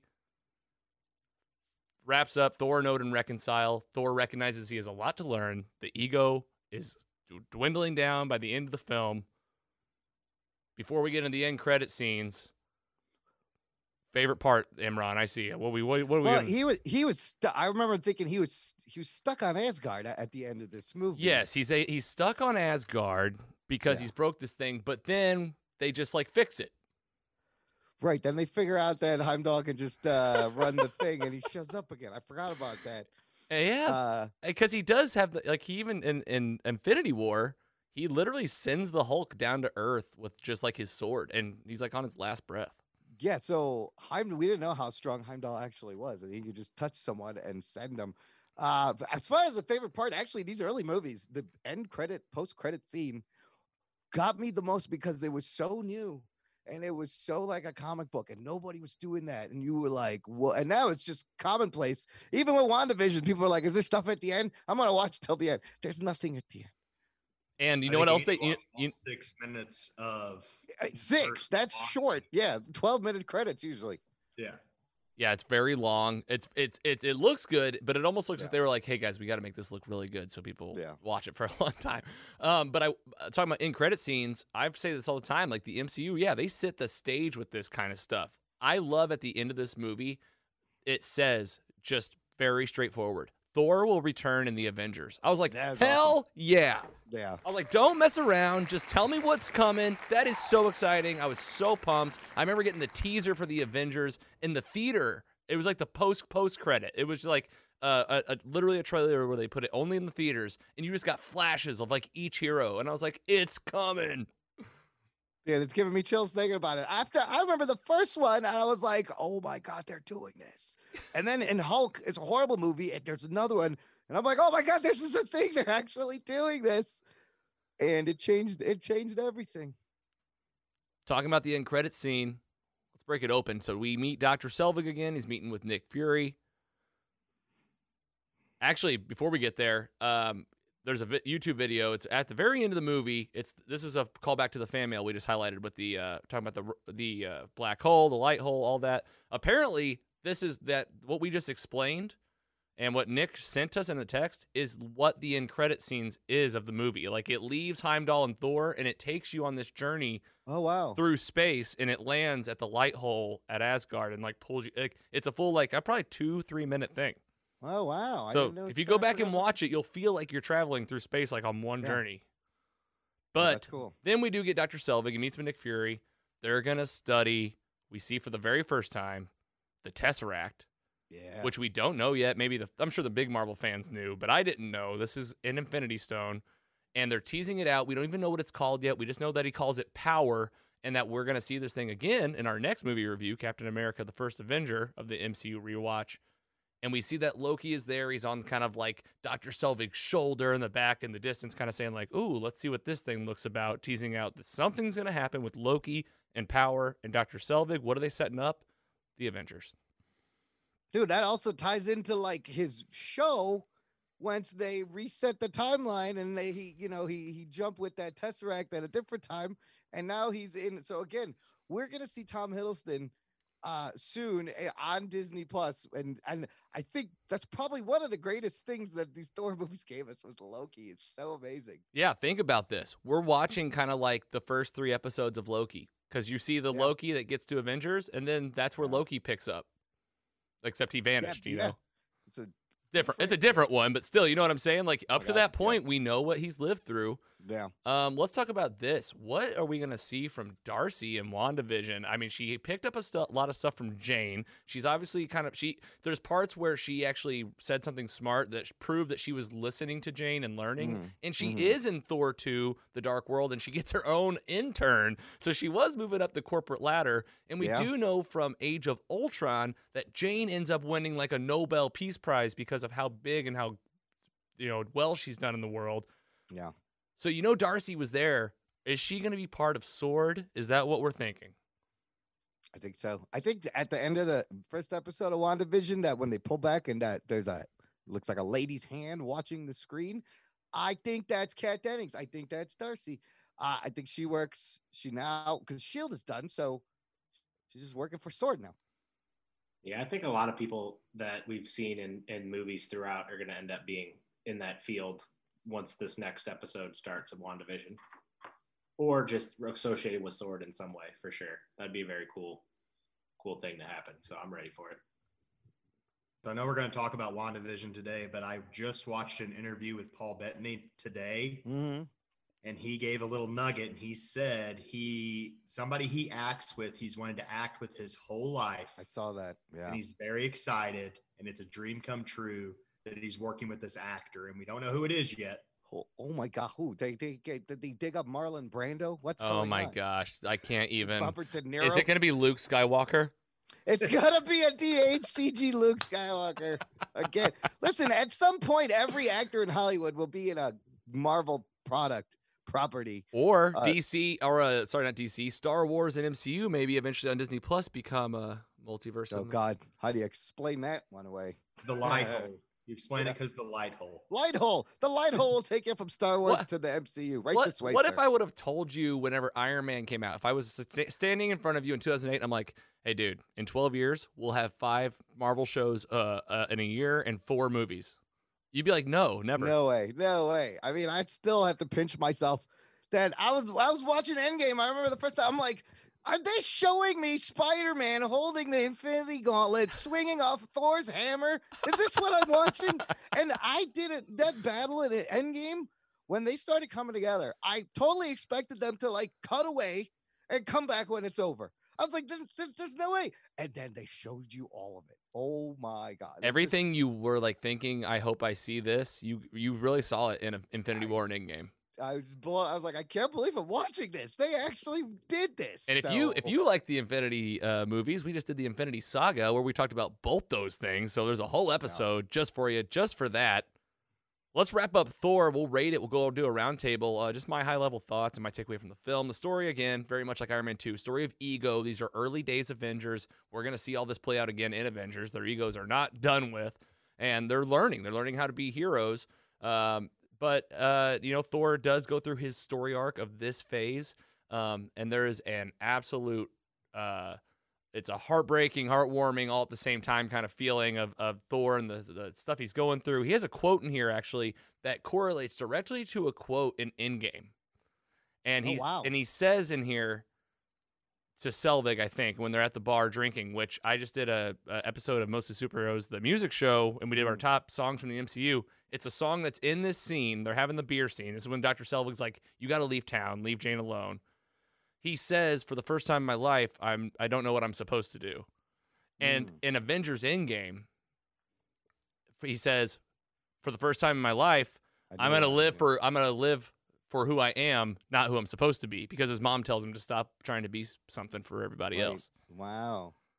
So just a big arc showing how he goes from being like this kid who can't wait to be king, like very Simba, and just real pumped up to like run the nine realms. Then he starts learning like, oh, it's not all just being cool. Had a lot of fun with it. I obviously rewatch the shit out of it all the time. We gave a uh, thing about what I gave Iron Man 2. It's going to help me give a base for this. I'm going to give this a 3.1. PC Mike, let's go to you and we'll work our way up. It has been 10 years since I've seen this film. So your recap helped me. I'm going to go safe because it's been a long time. But I mean, the characters are there, the actors are there, the actresses are there. I'll go safe and I'll just give it a 3.0. 3.0 from my 10 years of watching, not watching. Hey, uh, it's always an honest rating, you know. Make sure it's like what you really feel at the end of the day. You know, this movie, Giggler. I'm gonna match your rating at the, the 3.1. I was thinking about that. It, it's definitely something that I'll throw on the TV if it's on randomly, um, and en- enjoy every second of it. Um, but I, I, I love it how it set up everything, and it was, it was a great movie by itself too. So yeah, 3 3.0 seems like the or 3.1 perfect score. Not perfect, but Perfect for Per- you yeah. because it's real and it's honest, and that's hey, that's all that matters around here. Imran, give us your thoughts on the Thor film and your rating. And I know you guys do a, a ten scale, I think. We do it out of 10, but I can convert. I have an iPhone. It's All right. very quick. Well, There's yeah, an app that does that. And you said you've Metro- listened, so yeah, it's pretty it's pretty straightforward. GPA kind of 4.0. Guys using the metric system throwing me off. Uh look, it's is it uh is it a little silly? Sure. Is it is the potential some of it wasted? Maybe, but for its place in time, it is very entertaining. It was an important setup. We meet a lot, and like just talking about it again, we meet a lot of important characters. A lot of things happen that affect things later. So uh, I think it it deserves there, and it's a it's a good base to, for the Thor character to grow. It needed to start somewhere. That's a good. It's a, it's an all right start. I will give it a three. Also, I think. How about in the middle? A little above middle. Fair scores. I think that, you know, again, our threshold usually ends up around that rewatchability on that 3.0. It's like if you're rewatching it and you're having fun, it's like you're going to be above three. If I find myself continuously saying I'm not going to watch this again, it's like, well, you're in the twos. Is there an MCU movie you'd never watch again? I can think of maybe one. I don't know. I would say that's no, that's there isn't there isn't one yet. I'll say that. I'm gonna be honest. I tried watching Captain Marvel again. I didn't. make it Oh, okay. I didn't make that might be the one. Mm. but I still watch it because you still get young Nick Fury, you still get young Yeah, Nick Agent cool Coulson. shit in there. Yeah. Well, speaking of other MCU films, we are in the middle of an MCU rewatch. We're taking you along with the Phase One through Phase Three stuff while we watch the brand new stuff coming out on Disney Plus all year. So next film will be Captain America: The First Avenger. So we'll do that one next week. Can't wait. Avengers will be after that, and then we will get into Iron Man Three. Uh, that's the first movie of Phase Two. Another controversial one. You talk about one of the worst ones, or yeah. one that people don't really typically like to watch or talk about. We're gonna watch it and talk about it. Yeah, that one is it's fun to talk about, and I still don't know whether I like it better than two or three. It's Shane Black. It's always at Christmas. I don't know what what his deal is, but I honestly this is fun to rewatch. I wish, I wish there was like a, but there probably a pill I could take that would allow me to watch Avengers again for the first time and relive that because that moment, I mean, watching Endgame in a theater was amazing. I've never had an experience like that. But watching Avengers the first time when they see everybody, they spin around. I'm like, holy shit, they're doing this. and each one just shows up. Like Tony just shows up. You're like, oh, he's here now. There's his music. Okay, this is awesome. I know this guy. This movie shouldn't have worked. Like anybody else who did this movie, it would have been a disaster. it would have been so bad. so bad. And you, we have evidence of that. It shouldn't have worked, and they just nailed it. And now he, Kevin Feige, rules the universe. And now look at us. Now he's like, hey, I can do this almost every day. Yeah, I can do whatever I want now. well, we're here for it. We are nerding out super hard. It's never been more exciting to be uh, a Marvel fan, MCU fan, or really just a superhero TV and film fan. And we are here to talk about all of it.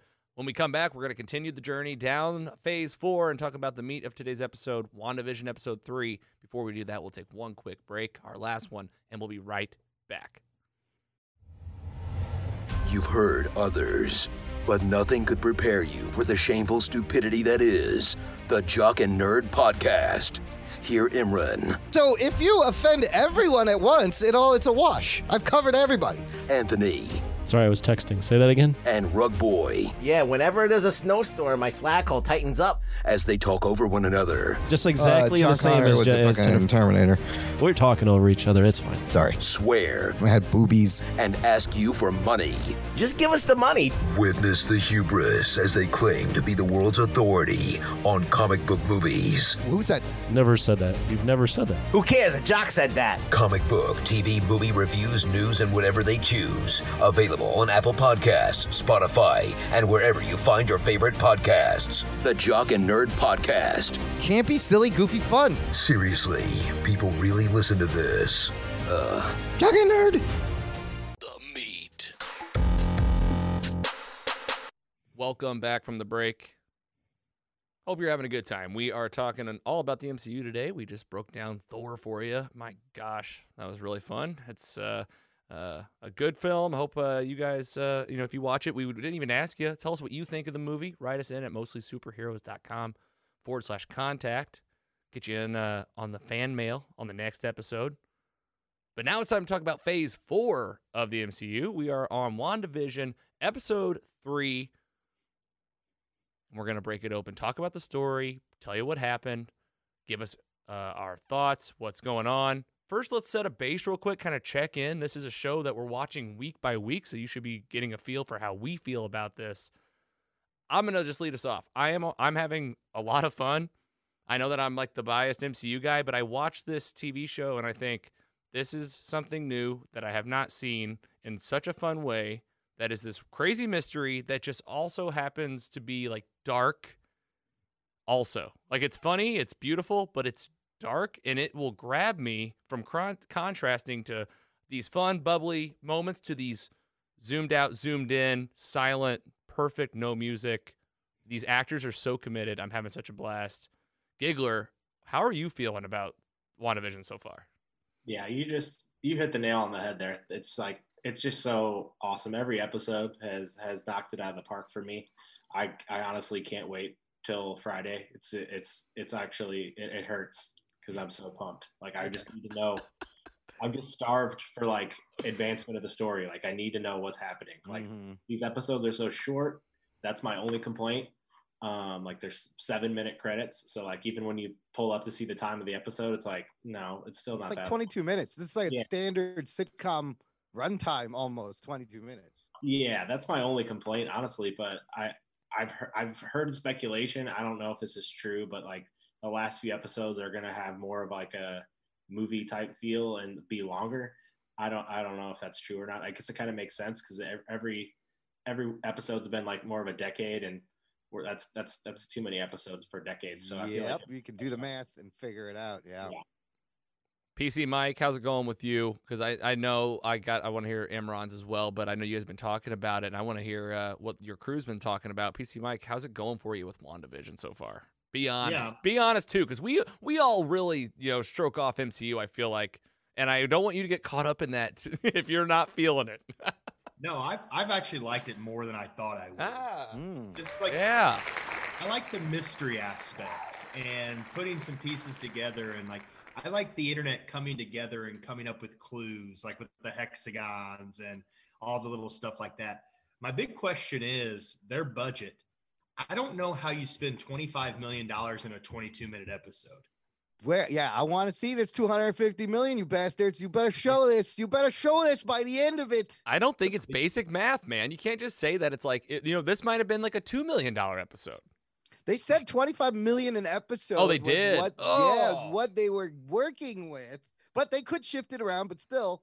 You would think they Uh, would shift it around for these bigger episodes. Is it the set? I mean, I don't, you know, I don't know. Is it the cast? They, they I don't know, like a I like think a Brady. Bunch set cost 25 million dollars for this last Maybe one? they Like, maybe they rented out an actual Top Golf for this part at the end that we'll talk about.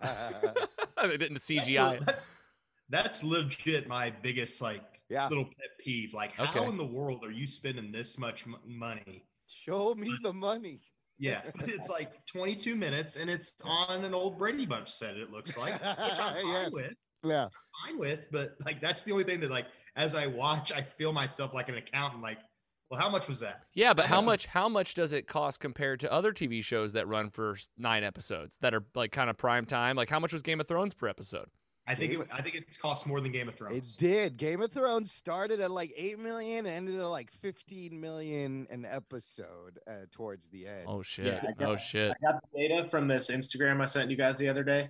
Each episode of Disney Plus WandaVision has a budget of 25 million, uh, making it the most expensive TV show in history, There topping the Pacific 20 million per, The and Game of Thrones at 15 million per. 15. Wow. Game Okay. of Thrones had like real horses and like a battle of the bastards fight. Dragons, yes, and a huge cast. Ma- and uh, Maybe they're just trying to they have to pay Paul Paul Bettany to change in and out of his vision, non-vision. I think part of it may be that these people were being paid Hollywood actor movie scales. Now they're not going to take a pay cut to do a TV show. And if you are putting the same amount of money you were putting in a big movie, I would imagine they're going to want a, a hefty payday as well. But overall, the Feige said each of these shows will be about six hours of content for each series. He did. That's fair. Yeah. So we're gonna get the either gonna get six hours Falcon Winter Soldier, you're gonna get six hours of this and, and Well, different. Imran, how's it going for you? WandaVision so far? Dude, I mean, I echo all your guys' statements. I'm digging it. The first two episodes, like, were a lot of fun. They didn't blow me away, but clearly, you know, they're slow rolling this. I was raised by television, literally. My parents are two TV sets, and they and so I watched classic sitcoms my whole life, all summer reruns, and the attention to detail, The way they have nailed every decade's look is amazing. It's so well done. And the fact that you get to see Elizabeth Olsen and Paul Bettany really do more than you've seen them do this whole time in any of the movies. You see them interact more than they've ever interacted before. It's a great way to get to know these characters, and it makes me excited for Falcon and Winter Soldier because now I want I want to hang out with Bucky. I always wanted to know more about this Bucky. They barely give you anything. I've said that too. That in terms of the Marvel show projects, that was one of the biggest reasons I was excited at all. Was like thinking about, wow, we're gonna get six episodes with Bucky Barnes. That's Yeah. gonna be such a cool thing. Like he has had such a story, and none of it's really been told. Like he was in Wakanda for two years. Like I mean, he, there's such a time of him being the Winter Soldier. I'm sure it's gonna be like a flashback. I'm excited.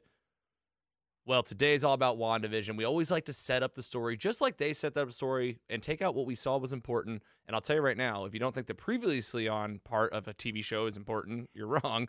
Previously on WandaVision, you get some glimpses of Dottie, Geraldine. Again, you know, you're going to get more of them. The talent show where they had to make sure they fit in. Then they showed us the beekeeper crawling up from the manhole where we think Wanda rewound that thing, said, I don't want to see that right now. And boom, at the end of the episode, she's pregnant. She's going to have a baby. I'll tell you one thing that's not getting old at all is seeing the Marvel title run Oh, every single week. I missed that, dude. I missed that. And then when it came out, I was like, oh, this feels so right. Uh, and then I loved in the first episode how it turned to black and white. Yes. And also the audio. I was listening to headphones. The audio goes from stereo to like a mono recording, you know, as it goes black and white. So there's so many little attention things to detail that they do that that I, I miss most of them. But they've clearly built this show for what you guys said, people to go on the internet and freeze frame this and come up with clues. And that's the smartest thing they could do because all week long you're just like talking about it and you want more. You want more. They leave leave you wanting more, and it's a great puzzle show, which I love. Like Lost, I think you guys mentioned it, it reminded you of Lost. It's a lot. It's got that Lost feel where it's a puzzle. and Imran, you, you weren't kidding about uh, uh, sitcoms. So you have a you have another podcast. Yeah, I do one called Dance of Joy with my sister. We are rewatching every episode of Perfect Strangers, the hit sitcom with Balki and Larry. Ah, there's a eight seasons of that show. But studying that show and studying sitcom, and it's still the reason we did that. I grew up watching that show, and I watch it's on Hulu, and the show's still hilarious. I was like, this show is still really funny. The timing, the comedy. So we just decided to do it but it referencing other sitcoms and studying these other sitcoms, like they did all their homework and they did it really well. Well, I think you. I'm sure you've had a joy then with these episodes. My goodness, they are really doing it right. I love the entry titles. I love how they have inspiration. I've said this before on the show from other sitcoms. This one, we are in color. This was the big transition at the end of episode two. Wanda is graduating through a normal relationship with Vision, and she is kind of, I think, making these things happen in a fashion to where, okay, now we're in color. It's the 70s. Well, what would happen next in a relationship of a married couple? They'd have a baby. That's what's the theme of the whole episode. You get some Brady Bunch, Partridge Family vibes in this intro. I felt like Imran. Did you agree, or did you see anything else in there? No, absolutely. The font is straight up Brady Bunch. The uh, Partridge Family is comes. The music it reminds me a lot of the Partridge Family. Uh, the repeating titles. Mary Tyler Moore did that. The bit where they're on the bicycle reminded me of Three's Company a little bit. I tell you, I watched a lot of television. I've watched it all, unfortunately. Wasted a lot of time, but they're hitting all the right notes. And even the set is like a flip of the Brady Bunch house. Same staircases. It's just mirrored the other way. Wow. So they did a good job of making it look like those shows, but not straight copying the show, making it their own thing. And I love the line in the theme song: "One plus one is more Yes. than two. There's a lot of and there's a lot of references to two to twins in the whole episode. Mm. I really this was my favorite so far because it did something the whole episode, everything mattered, and it seemed like every line was important, that every line is a clue almost. I was so I ta- you know obviously uh, doing this podcast, you take notes, and I noticed that like I'm almost writing the transcript Right, of the episode because it's so because it's so short Mm. And there's so much. I'm literally like I'm like oh man okay well I to get uh, and that's why you'll see that's where we got to plug our YouTube channel. All these images are from Disney Plus and we I've got the snapshots of what I saw as I broke this out because you can break it down kind of moment by moment. Speaking of which, Doctor is in the house. Okay, we get this doctor. Yeah. I love this guy. I don't know if anybody has the actor name handy. He's hilarious. I think he's perfectly cast. He fits right in. You feel like you are watching a sitcom that's been on television for a long time, but looks like high def. It looks very good. Yeah. Def, he says you're definitely pregnant. It's happening fast. Vision's concerned. Wanda's excited, so excited to get a zoom in shot of here. You can see where she's really just like embracing this moment of like, I can't wait for this. She's happy about where things are headed. The whole episode is around this pregnancy, keeping it a secret still. They're not really telling anybody because she's been pregnant basically overnight. yes. Vision predicts things this thing's going to come in three days. We turn it out it's going to be a lot fa- faster than that. And just talking about that part a little bit before I move on to the next piece, because the next piece about the neighbors. Um, you know, it's it, uh, we expect these twins to come. This has been like the whole uh, idea that these kids are coming. In the comics, I know they have these kids Wiccan and Speed, and we've seen from the trailer like the baby stuff is coming. So you expect two kids right off the bat. But one thing is for sure is that you know Wanda's excited about this. She wants this to happen. The question is, are these kids gonna be real? Are they going to exist for real? Are they going to be mm. something that continue on to be like Young Avengers and exist? Or are these seriously just like in Wanda's head? Imran, what were you thinking during the early part of the episode, seeing like it was going to be a pregnancy focused show? I mean, I, I thought it was hilarious that when he goes out and comes back out, comes back in, he's like, "Holy mo, you're bigger again!" Uh, and the doctor's name is Doctor Nielsen, which may be a nod to the Nielsen ratings, but I thought it was hilarious how Dr. Nielsen does not think women are very smart, does he, guys? He made it about the fruit. Yes. And then he has another line later to Geraldine about, oh, you'd make a perfectly good nurse. and then you looked at but it's picking up on the tropes of these 70s sitcoms where that's kind of how it was. I also uh, love, other, I, I'll go ahead. No, just the thing I love is the setting of the sitcoms is, like I said, I watched these sitcoms and these sitcoms always had a twisted, warped reality to begin with. You have crazy sitcom rules. You see it in here. Baby comes out. It's perfectly clean. Bang. That's a sitcom trope. Silly stuff like that. So the fact that she's already warping more in that warp reality, it just it's so clever. It's really good. And uh, this is where that that sitcom reality mindset really gets tested in this next part. This yeah. is where Vision goes outside, the doctor leaves. Of course he's going on vacation. That wouldn't be a sitcom if he wasn't. Um, but he says uh, Vision sees er- Herb. Got a photo of it here, and he's sawing through his brick wall with these hedge clippers, just smiling away. This so actor weird. is hilarious. He's so funny. And Vision says, "You're getting carried away there." he goes, "Oh, I am," and just smiles real big. What in the hell is happening here? Somebody tell me. I I, I have a theory. I think. Okay, go. So this is I I don't know. I just think it could be maybe the like a symbolism for what she's doing is fracturing the multiverse. Right. It's breaking things. That's that's all I got. She's spinning. She's she's having contractions. Things are spinning. The the we're gonna get the water breaking scene. Maybe she's breaking people. Yeah, that's also you're right. Herb is the man. Probably one of my favorites of the whole show. double, yeah. You gotta do the double guns. He's done that like every episode. Herb's like, yeah he's hilarious. But uh, that that's that's my thoughts. Who knows? We'll see in the future, I guess. But it was just so I I was thinking about this for days. I was like, what, what is the significance of that? I don't understand. It's so creepy and weird. It is creepy and weird. We're going to talk about more about the neighbors having some concerns about something later. They actually shed a little bit about who they are, so maybe that'll help us. We'll talk. We'll maybe revisit this when we get there. Uh, we do get some kid names here. They're getting the house ready. They say they're basically fighting whether it's going to be Tommy or Billy, assuming it's going to be a boy. Uh, we see that the butterflies in the above the crib come to life, and she says, "I didn't mean to do that. Uh, we she are led to. It's probably. I think it was the babies." Whoa! Well, she's wait, either way, she's creating life now. She made the butterflies come oh. to life, and is she creating life that are going to be? There's another clue about like the stuff she creates, and we'll get to the end. Uh, it may stick Okay, that's so her creating life is yes. probably what's warping. Yeah, what's, because what's, of what's next, because next is the storks. Yeah, that was weird too. And but you're right, they're alive. But here's where I thought it wasn't her is whenever she tried to make it disappear, and it was like, nope. No, it, she couldn't. I don't. The stork, maybe if you you know you've read the uh like the Mephisto, Agatha Harkness, whoever wants the babies, and that may have been the stork. And there was red smoke, and Wanda could not get rid of the stork. Very interesting. Stork brings the babies. Was, was it coming to take the baby? Interesting as well. Yeah. And also, speaking of these babies, You know, who's been pushing this uh, relationship along the whole time but Agnes, and we're going to get her in the episode. Seems like Well, the whole town, the whole town's chanting for, For- the children for right the- at her. for the children. They all want her to have this baby, and I think that's a big part of it because uh, the babies are the resolution for these people in this town.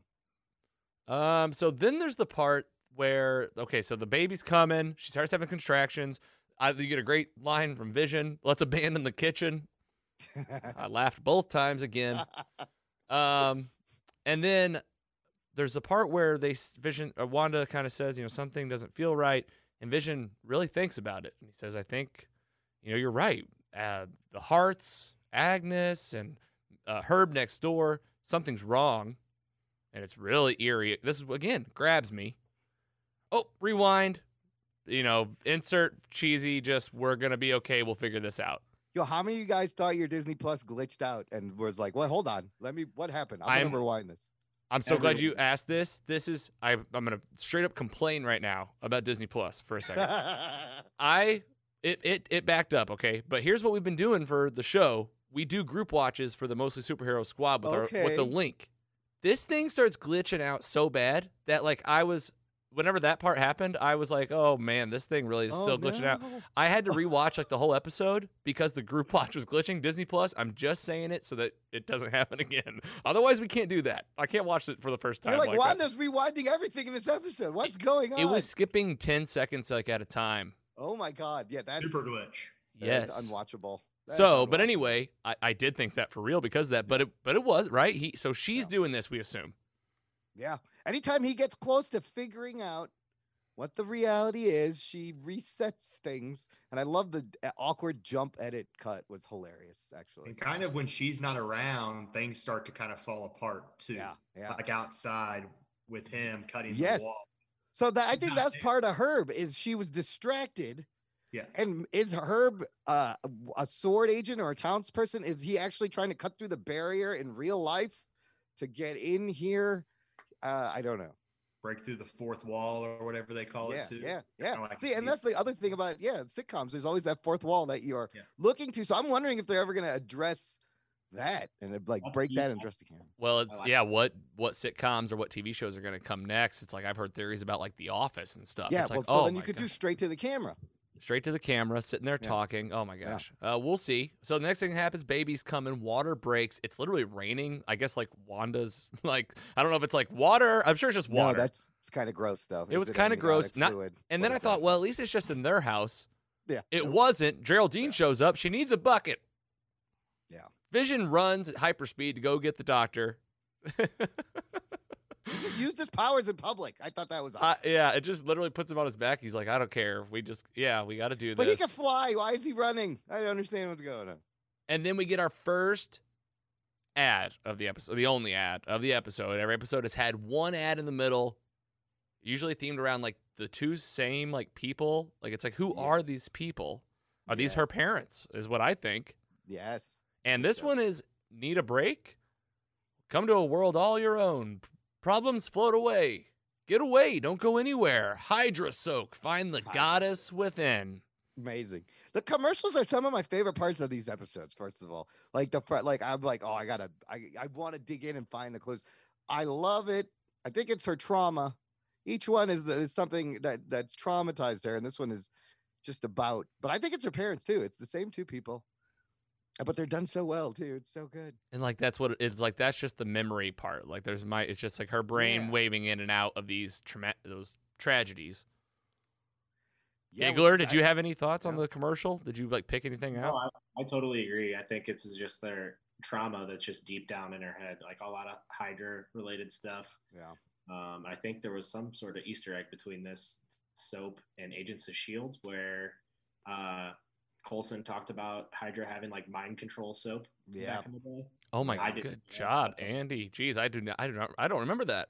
You Reddit, if you go to Reddit, um, like episode discussions, it's insane what the people will say in there. Like I, it blows my mind. Like some people They find- Well, so people were trying to con- see if there's a connection between Agents of Shield and like that whole Marvel TV product and all the Netflix. That's a they're like entirely different department, different creatives altogether. I really don't think Kevin Feige wants anything to have to do with any of that stuff. But that episode, he was in the framework, and Coulson was like a, a conspiracy theorist, and he was going studying Hydra mind control soap. Yes. Well, there you go. I mean, that's a direct. I would say that that is a connection near that. I guess. I guess, So but they're, mm, I think Mm. they'll make connections to that show when convenient, but I don't think they're gonna go go hard at it. I think No, also there yeah. could just be straight up Easter eggs planted in here that don't mean a damn thing. yeah. I think it's gonna be like watching the movies now, like, and then looking all the way back at like Thor or something like that, and you're gonna see, oh wow, they talked about this Yeah, episode three. Oh my gosh. I'm three years down the line. I love that. Or if like it's a scene from like actual like from Iron Man where like something happened. Like here's something that I've never had explained to me, like from Iron Man. What why was that weird Captain America shield in his it was actually Iron Man 2 where he's building the Oh, element. right, right. He had that before. Yeah. What was like was that a prototype he built? Uh was that I thought that was the one. Don't they explain it was uh, Howard? His father had it from before and gave it to him. But it was in in Iron Man 2. It's that like weird before, Captain yes. America. It's like a Yeah. weird wiry shield. Oh yeah, yeah. and he uses it to prop up his particle accelerator when he's building Yeah. a new element to power his suit. And Yeah. I was like, "What is this Captain America shield?" Phil Coulson goes, "Do you know what this is?" And I was like, yeah. "No one has ever explained this to me. Maybe like multiverse like pops in there, someone like dropped it." you know? That's one of those things that they didn't. They just kind of threw in there. You're right. That don't mean anything. That maybe they could tie it back in. But that's a good question. I've always wondered. Yeah. Um, all right, moving the story along in WandaVision, uh, we get back from the ad. Vision goes get the doctor. Geraldine's here. Um, and she's telling her a story about Mr. Haddix drinking uh, water from the water fountain upside down. She's like trying to impress him with this idea for a commercial for what's it called? The Sugar O's. O- O's or yeah, sugar O's, O's, or something. Yeah. And she gets a big promotion, and that's what she tells the story of. Wanda goes into labor. Geraldine's gonna have to deliver this baby. The house is going nuts. Geraldine's there to help. She's helping Wanda get through this. This is where Vision gets back, and this baby is born. We have Tommy. You have a really nice moment. These are the moments that like break my heart, and I think that it's gonna break us, break our hearts later. Is like Vision and Wanda sharing this moment. She says, "Turn into yourself," you know, so your son can really see you. Ugh, sad. It's sad. Yeah. Um, and then she Emotional. screams. She screams so so big. and she has a second baby. And this is where we got that backhanded compliment from the doctor saying you could be a nurse, Geraldine. You pick a great nurse. Uh, doctor's trip. This is where Vision walks out with the doctor, and we get this close up scene. And he goes, "Are you gonna go on your trip?" And the doctor says, "Well, "You know, it's hard to go small towns." And Can't it escape off. Can't escape him. Can't escape him. Yeah. Thank yeah, you. Yes. So hard to escape. Yeah. And walks off. And this is where we get more weird uh, attitude from the, from the people actually being kind of more, more forthcoming with what's happening. The to the people of the town of Westview. We have Agnes and Herb, and they call Vision over and they basically say, "Hey, is Geraldine in there with Wanda?" Well, meanwhile, Geraldine's in there with Wanda. They're sh- they're rocking the babies, and Wanda acknowledges her brother Pietro, who did die in Avengers: Age of Ultron, and says, "I had a twin." And she sings a song in Sokovian. Mm. Geraldine is very visibly remembering something, and it's making her lose her track of the reta- TV reality world. And she's thinking, and she says, "Your brother Pietro, he was killed by Ultron, right?" Dude, this was a, a vocal oh shit moment for me where I said it out loud, and this is why this is my favorite episode because every episode's gotta have an oh shit moment. I was like, oh shit, Ultron is getting real. What's going on? I looked over like after the scene had like stopped, and I my fiance was staring at me because apparently I was like so tuned into the TV. Yeah. I was going, and I was saying out loud, of course, "Oh shit! Oh my god! Oh shit! Oh my god!" She does not like this. Wanda doesn't like it, right? She's like, Yeah. "What did you say?" And she gets more vicious. Goes back out to the neighbors. Agnes says, "This lady don't have a husband. She don't have a job. She doesn't even have a home."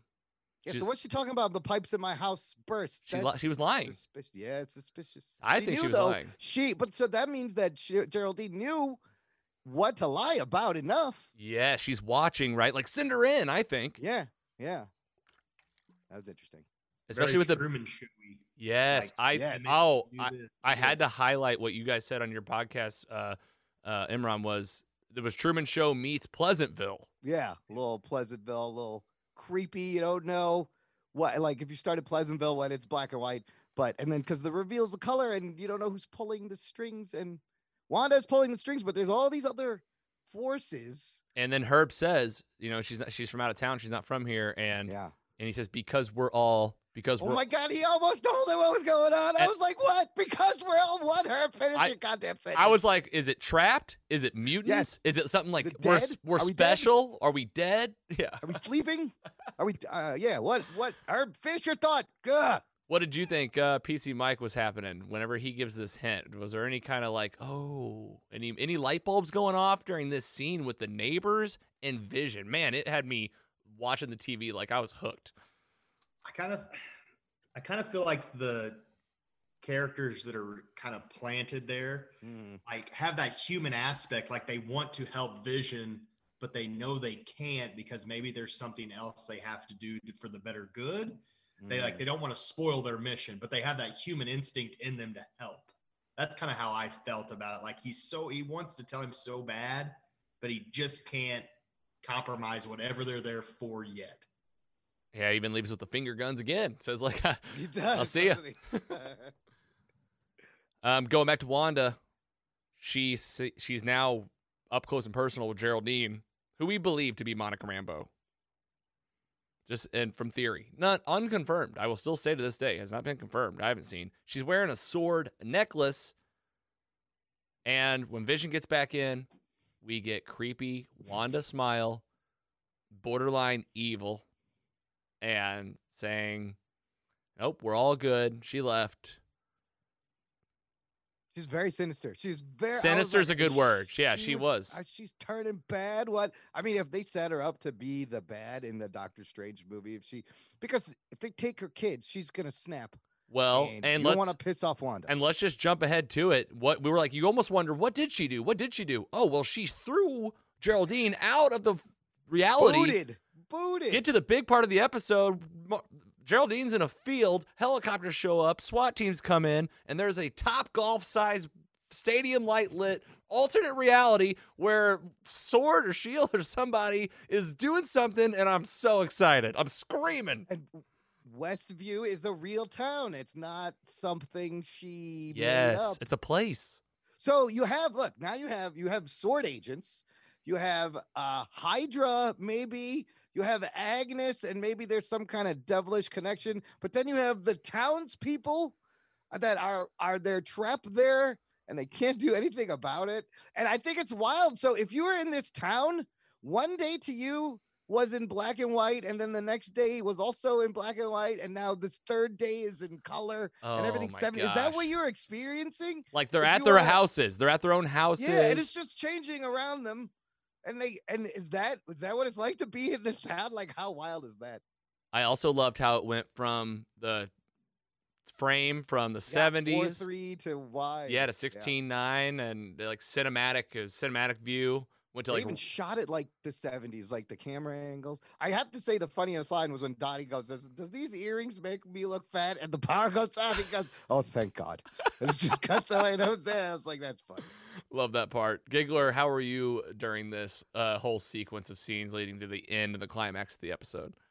Oh God, I have so many thoughts. So like I I also kind of noticed that when Vision came back inside, Wanda told him that um, Geraldine went home. So I think that's he's going to notice that she's lying because he knows now that she does not She have a doesn't home. have a home. Yeah. So like Mm. if he doesn't bring it up and she doesn't realize that what he's like aware Well, he of, knows, I think he knows something's up now a little Yeah, bit. right?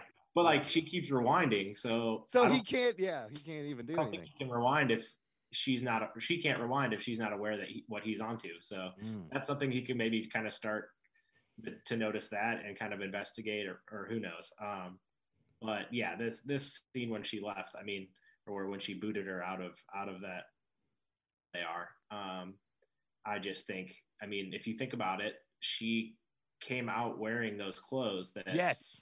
potentially were created in That's that important. space. Yes. Uh What oh. else could come out of there? So that- everything she's making is going to be okay in the outside world. Is that what we're right. to believe? That's, And you got this, bigger and you got this Vision running around like doing things on his own, like So is is this how they bring Vision back? For a while, I was like, is this someone? And he just uh, he's posing as Vision because I'm like, Vision's dead. Is he completely a figment? But if she can just create things and then they're alive outside, boom, Vision's back. There's your Vision. it's crazy, but uh, that could be it. I don't know. Yeah. That- That's just something that hit me earlier, and I was just like, "What?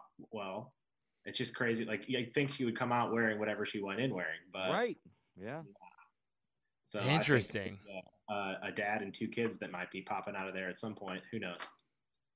yeah. And what else? Like, I mean, just say she gonna keep, also, like- yeah. Go ahead. What, are these kids gonna age? Like, Uh, they yeah. could be I think the kids will be teenagers by the time the show ends and they come out. I bet you anything. there's a crazy way to add like like you said logan earlier like two new avengers young avengers potentially like but also there could be something sinister going on behind all, all of this so i'm pumped for we got what six episodes left i i cannot wait I also want to talk about what is going on with her mentioning Pietro because I feel like there's maybe some relevance there. Like, is she, Yeah. is, is, is that also just a memory thing where it's like her tragedies and that's her way, that's the show's way of telling us like when this is like kind of happening, maybe too. It's like, okay, Age of Ultron's went down, but like, I don't know. I was like, I, I've heard rumors of a Quicksilver uh, coming back and uh, the one from the X Men. But the other one, yeah, The other Fox one- one, but not. I, I heard Evan Peters may play somebody completely different. Also, I don't know. Interesting. Uh, I think that that's a good question. They, there's a reason she mentions Pietro. It's it, it's the moment where both of them are kind of snap out of it, right? Yes, it brings them back to the real, the real Yeah. world, like the now world. PC Mike, what do you think? I mean, remember that episode that she didn't even remember her name until Yeah. Wanda touched her. Like, oh she- yeah. Right when they first met her, she didn't know her name until Wanda touched her. Geraldine didn't. Yeah, she was Yeah, like, Yes. uh, Geraldine, and then yeah, Yeah. I thought that was weird too. Yeah. So is is there something like I don't know, are they like feeding off each other like to try to get back to reality or try to figure something out? I don't know. I don't know. It's I think that they're leaving breadcrumbs that go nowhere sometimes too. Yeah, Sometimes that's maybe, yeah, but sometimes. dude, some of this stuff seems so specific and Mm-hmm. purposeful that uh there's got so I- I think Agnes is wants Wanda to have these babies so she could steal them. I think the townspeople are behind Agnes. They won't want to have these babies so this nightmare can be over.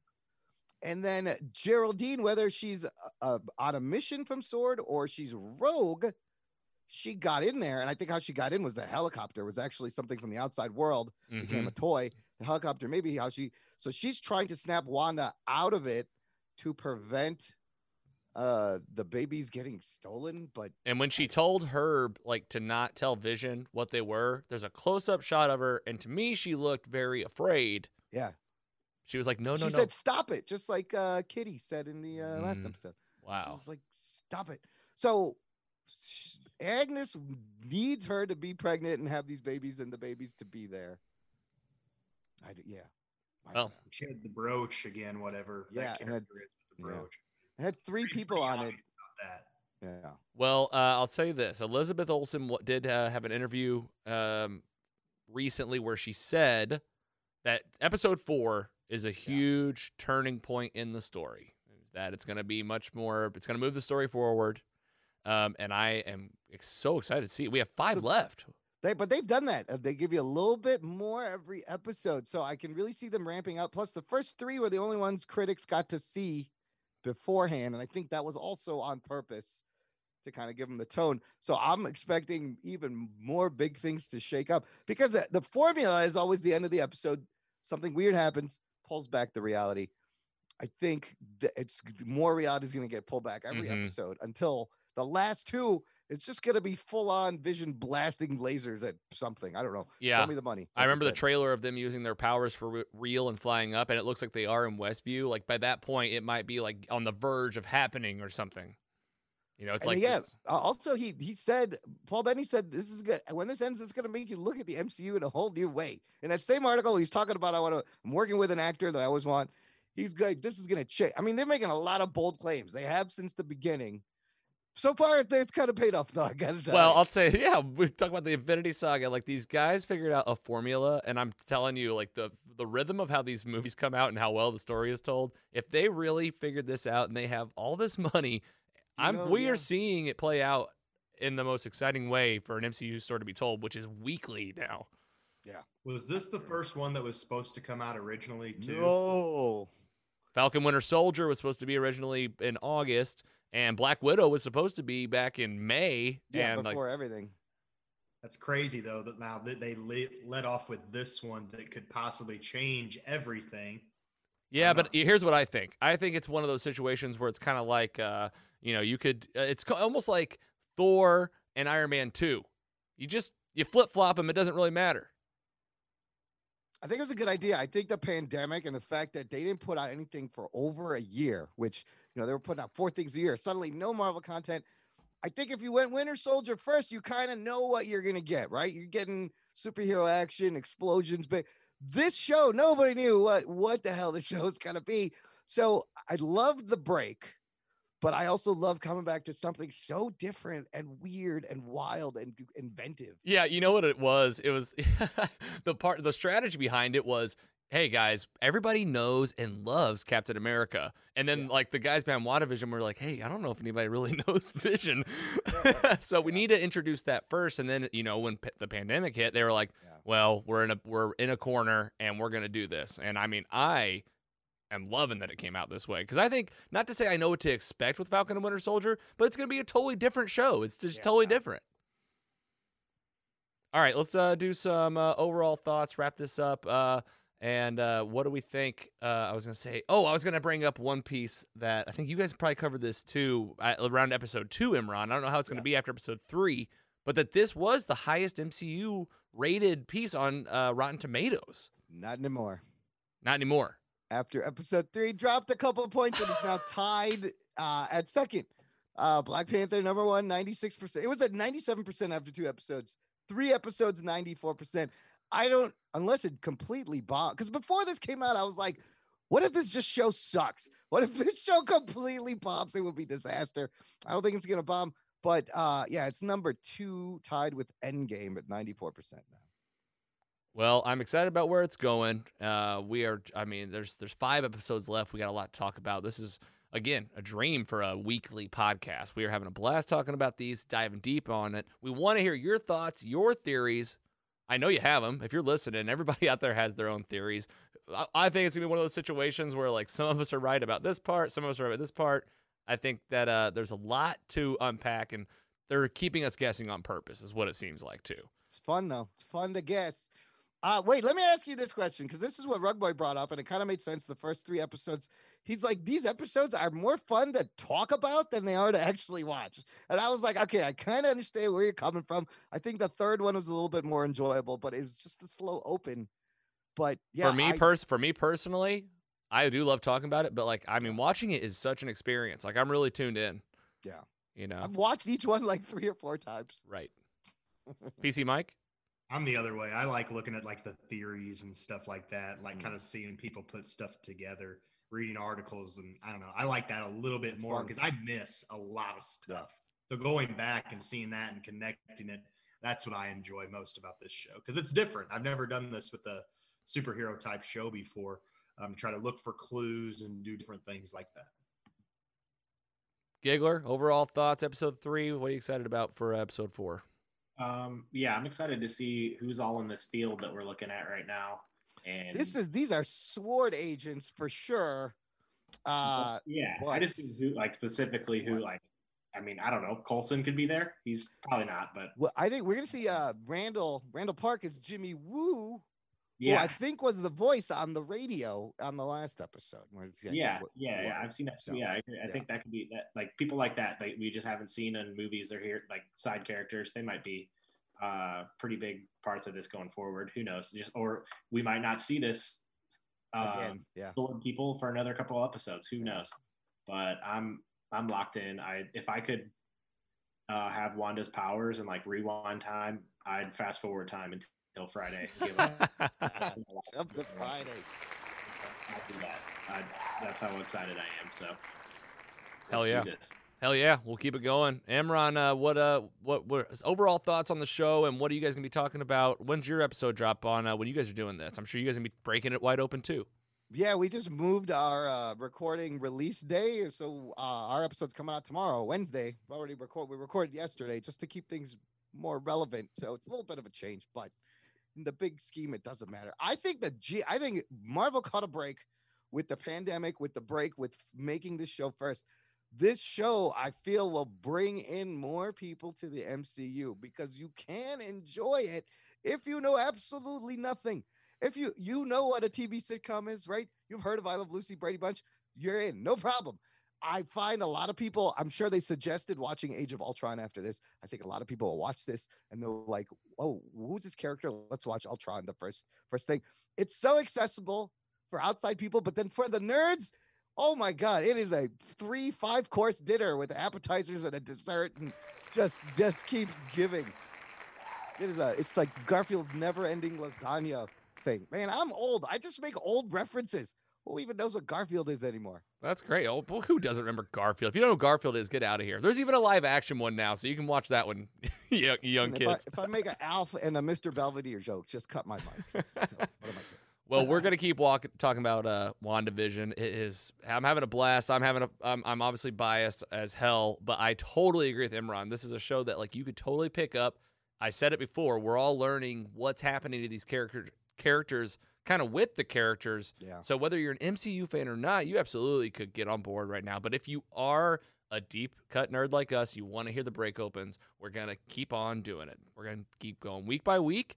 And next up, guys, is Falcon Winter Soldier. So we'll start prepping for that, doing some more MCU rewatches. Speaking of that, let's just move on to our coming up.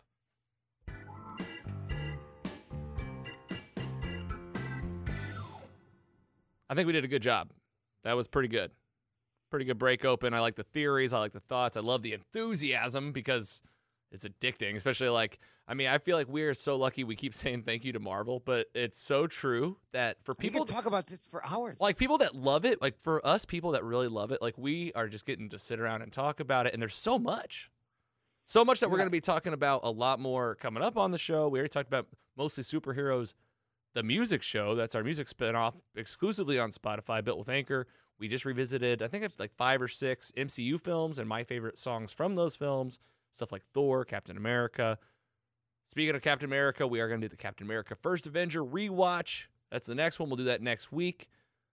More WandaVision reviews. We also are going to get on the calendar. I promise it's going to happen. The Jurassic Park live watch party. You're going to watch it on your end. We're going to be live in the, here, probably in the studio. Hopefully, if not, I have figured out how to do live shows from Zoom. That was with that pro account. Another expense for the show. A nice Zoom Pro account, so we can do live streams with the crew. And uh, of course, we are doing in March to go along with March Madness, Mostly Madness. That's hashtag Mostly Madness, a movie tournament. This is going to be your favorite movies battling their way to the top from all types of genres. And PC Mike and the Giggler, we're going to get together and plan this thing out. But guess what? You can start submitting movies now. You can write us at our website. You can use the hashtag Mostly Madness. Comment on our Instagram. We're tracking everything coming in. This is your time to be like, who, what are your top 10 favorite movies?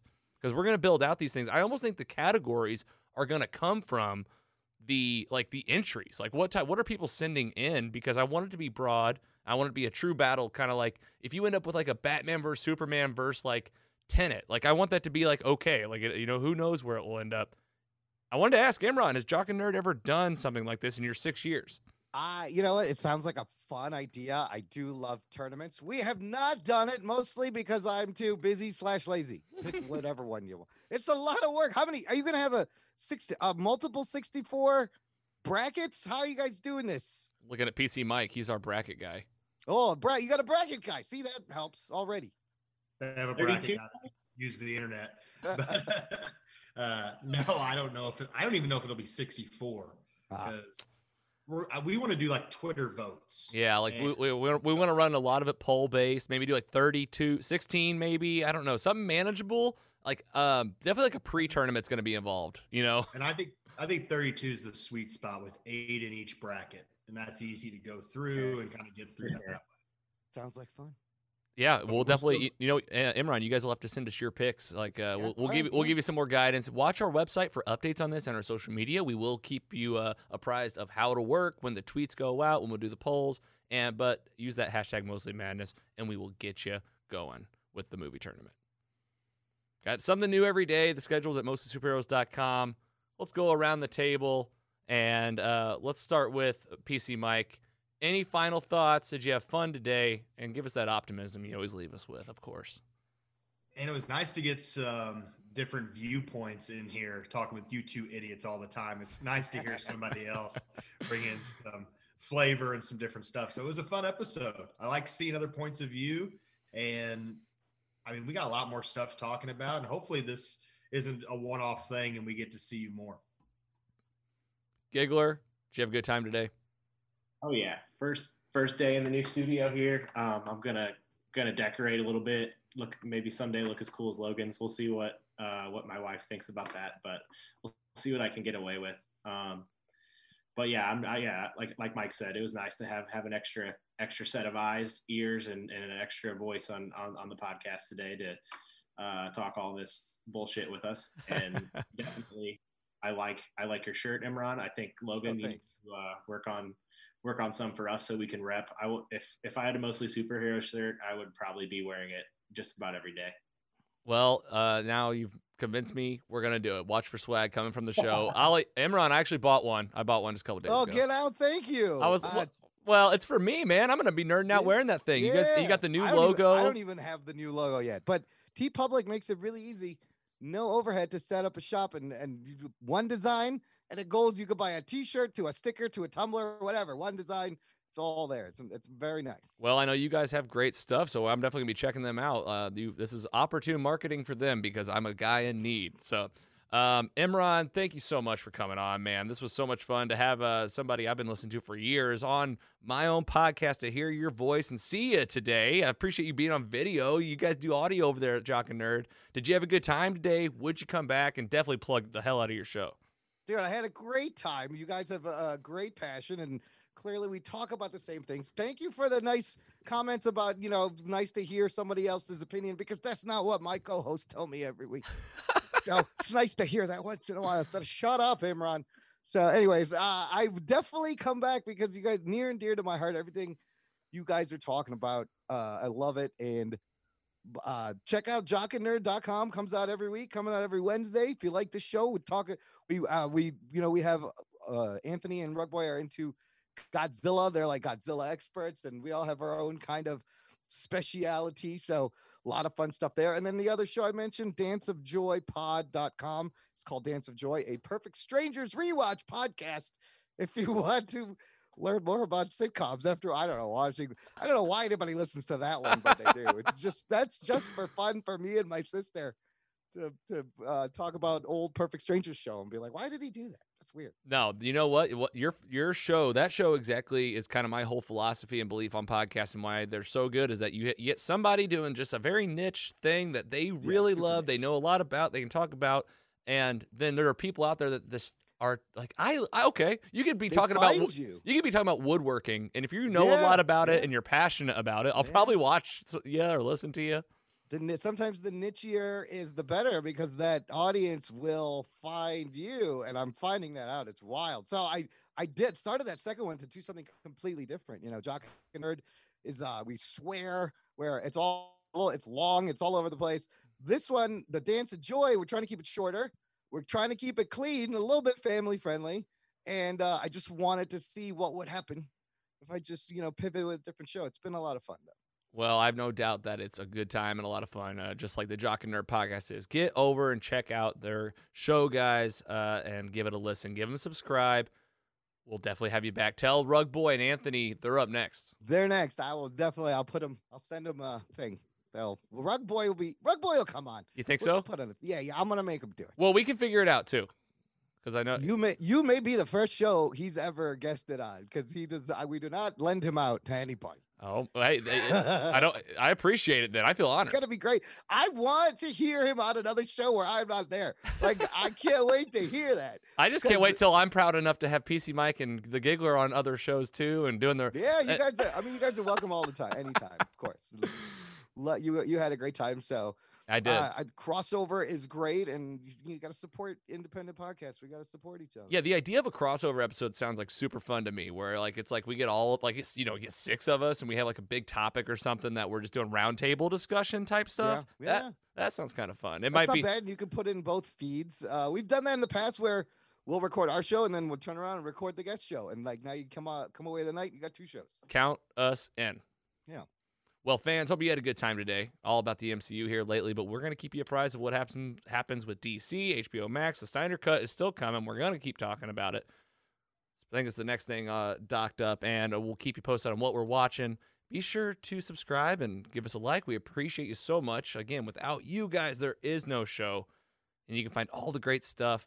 You guys, thanks so much. Appreciate your time today. The fellas, Imran, the Giggler, PC Mike, and we'll see you next time on Mostly Superheroes. Take it easy.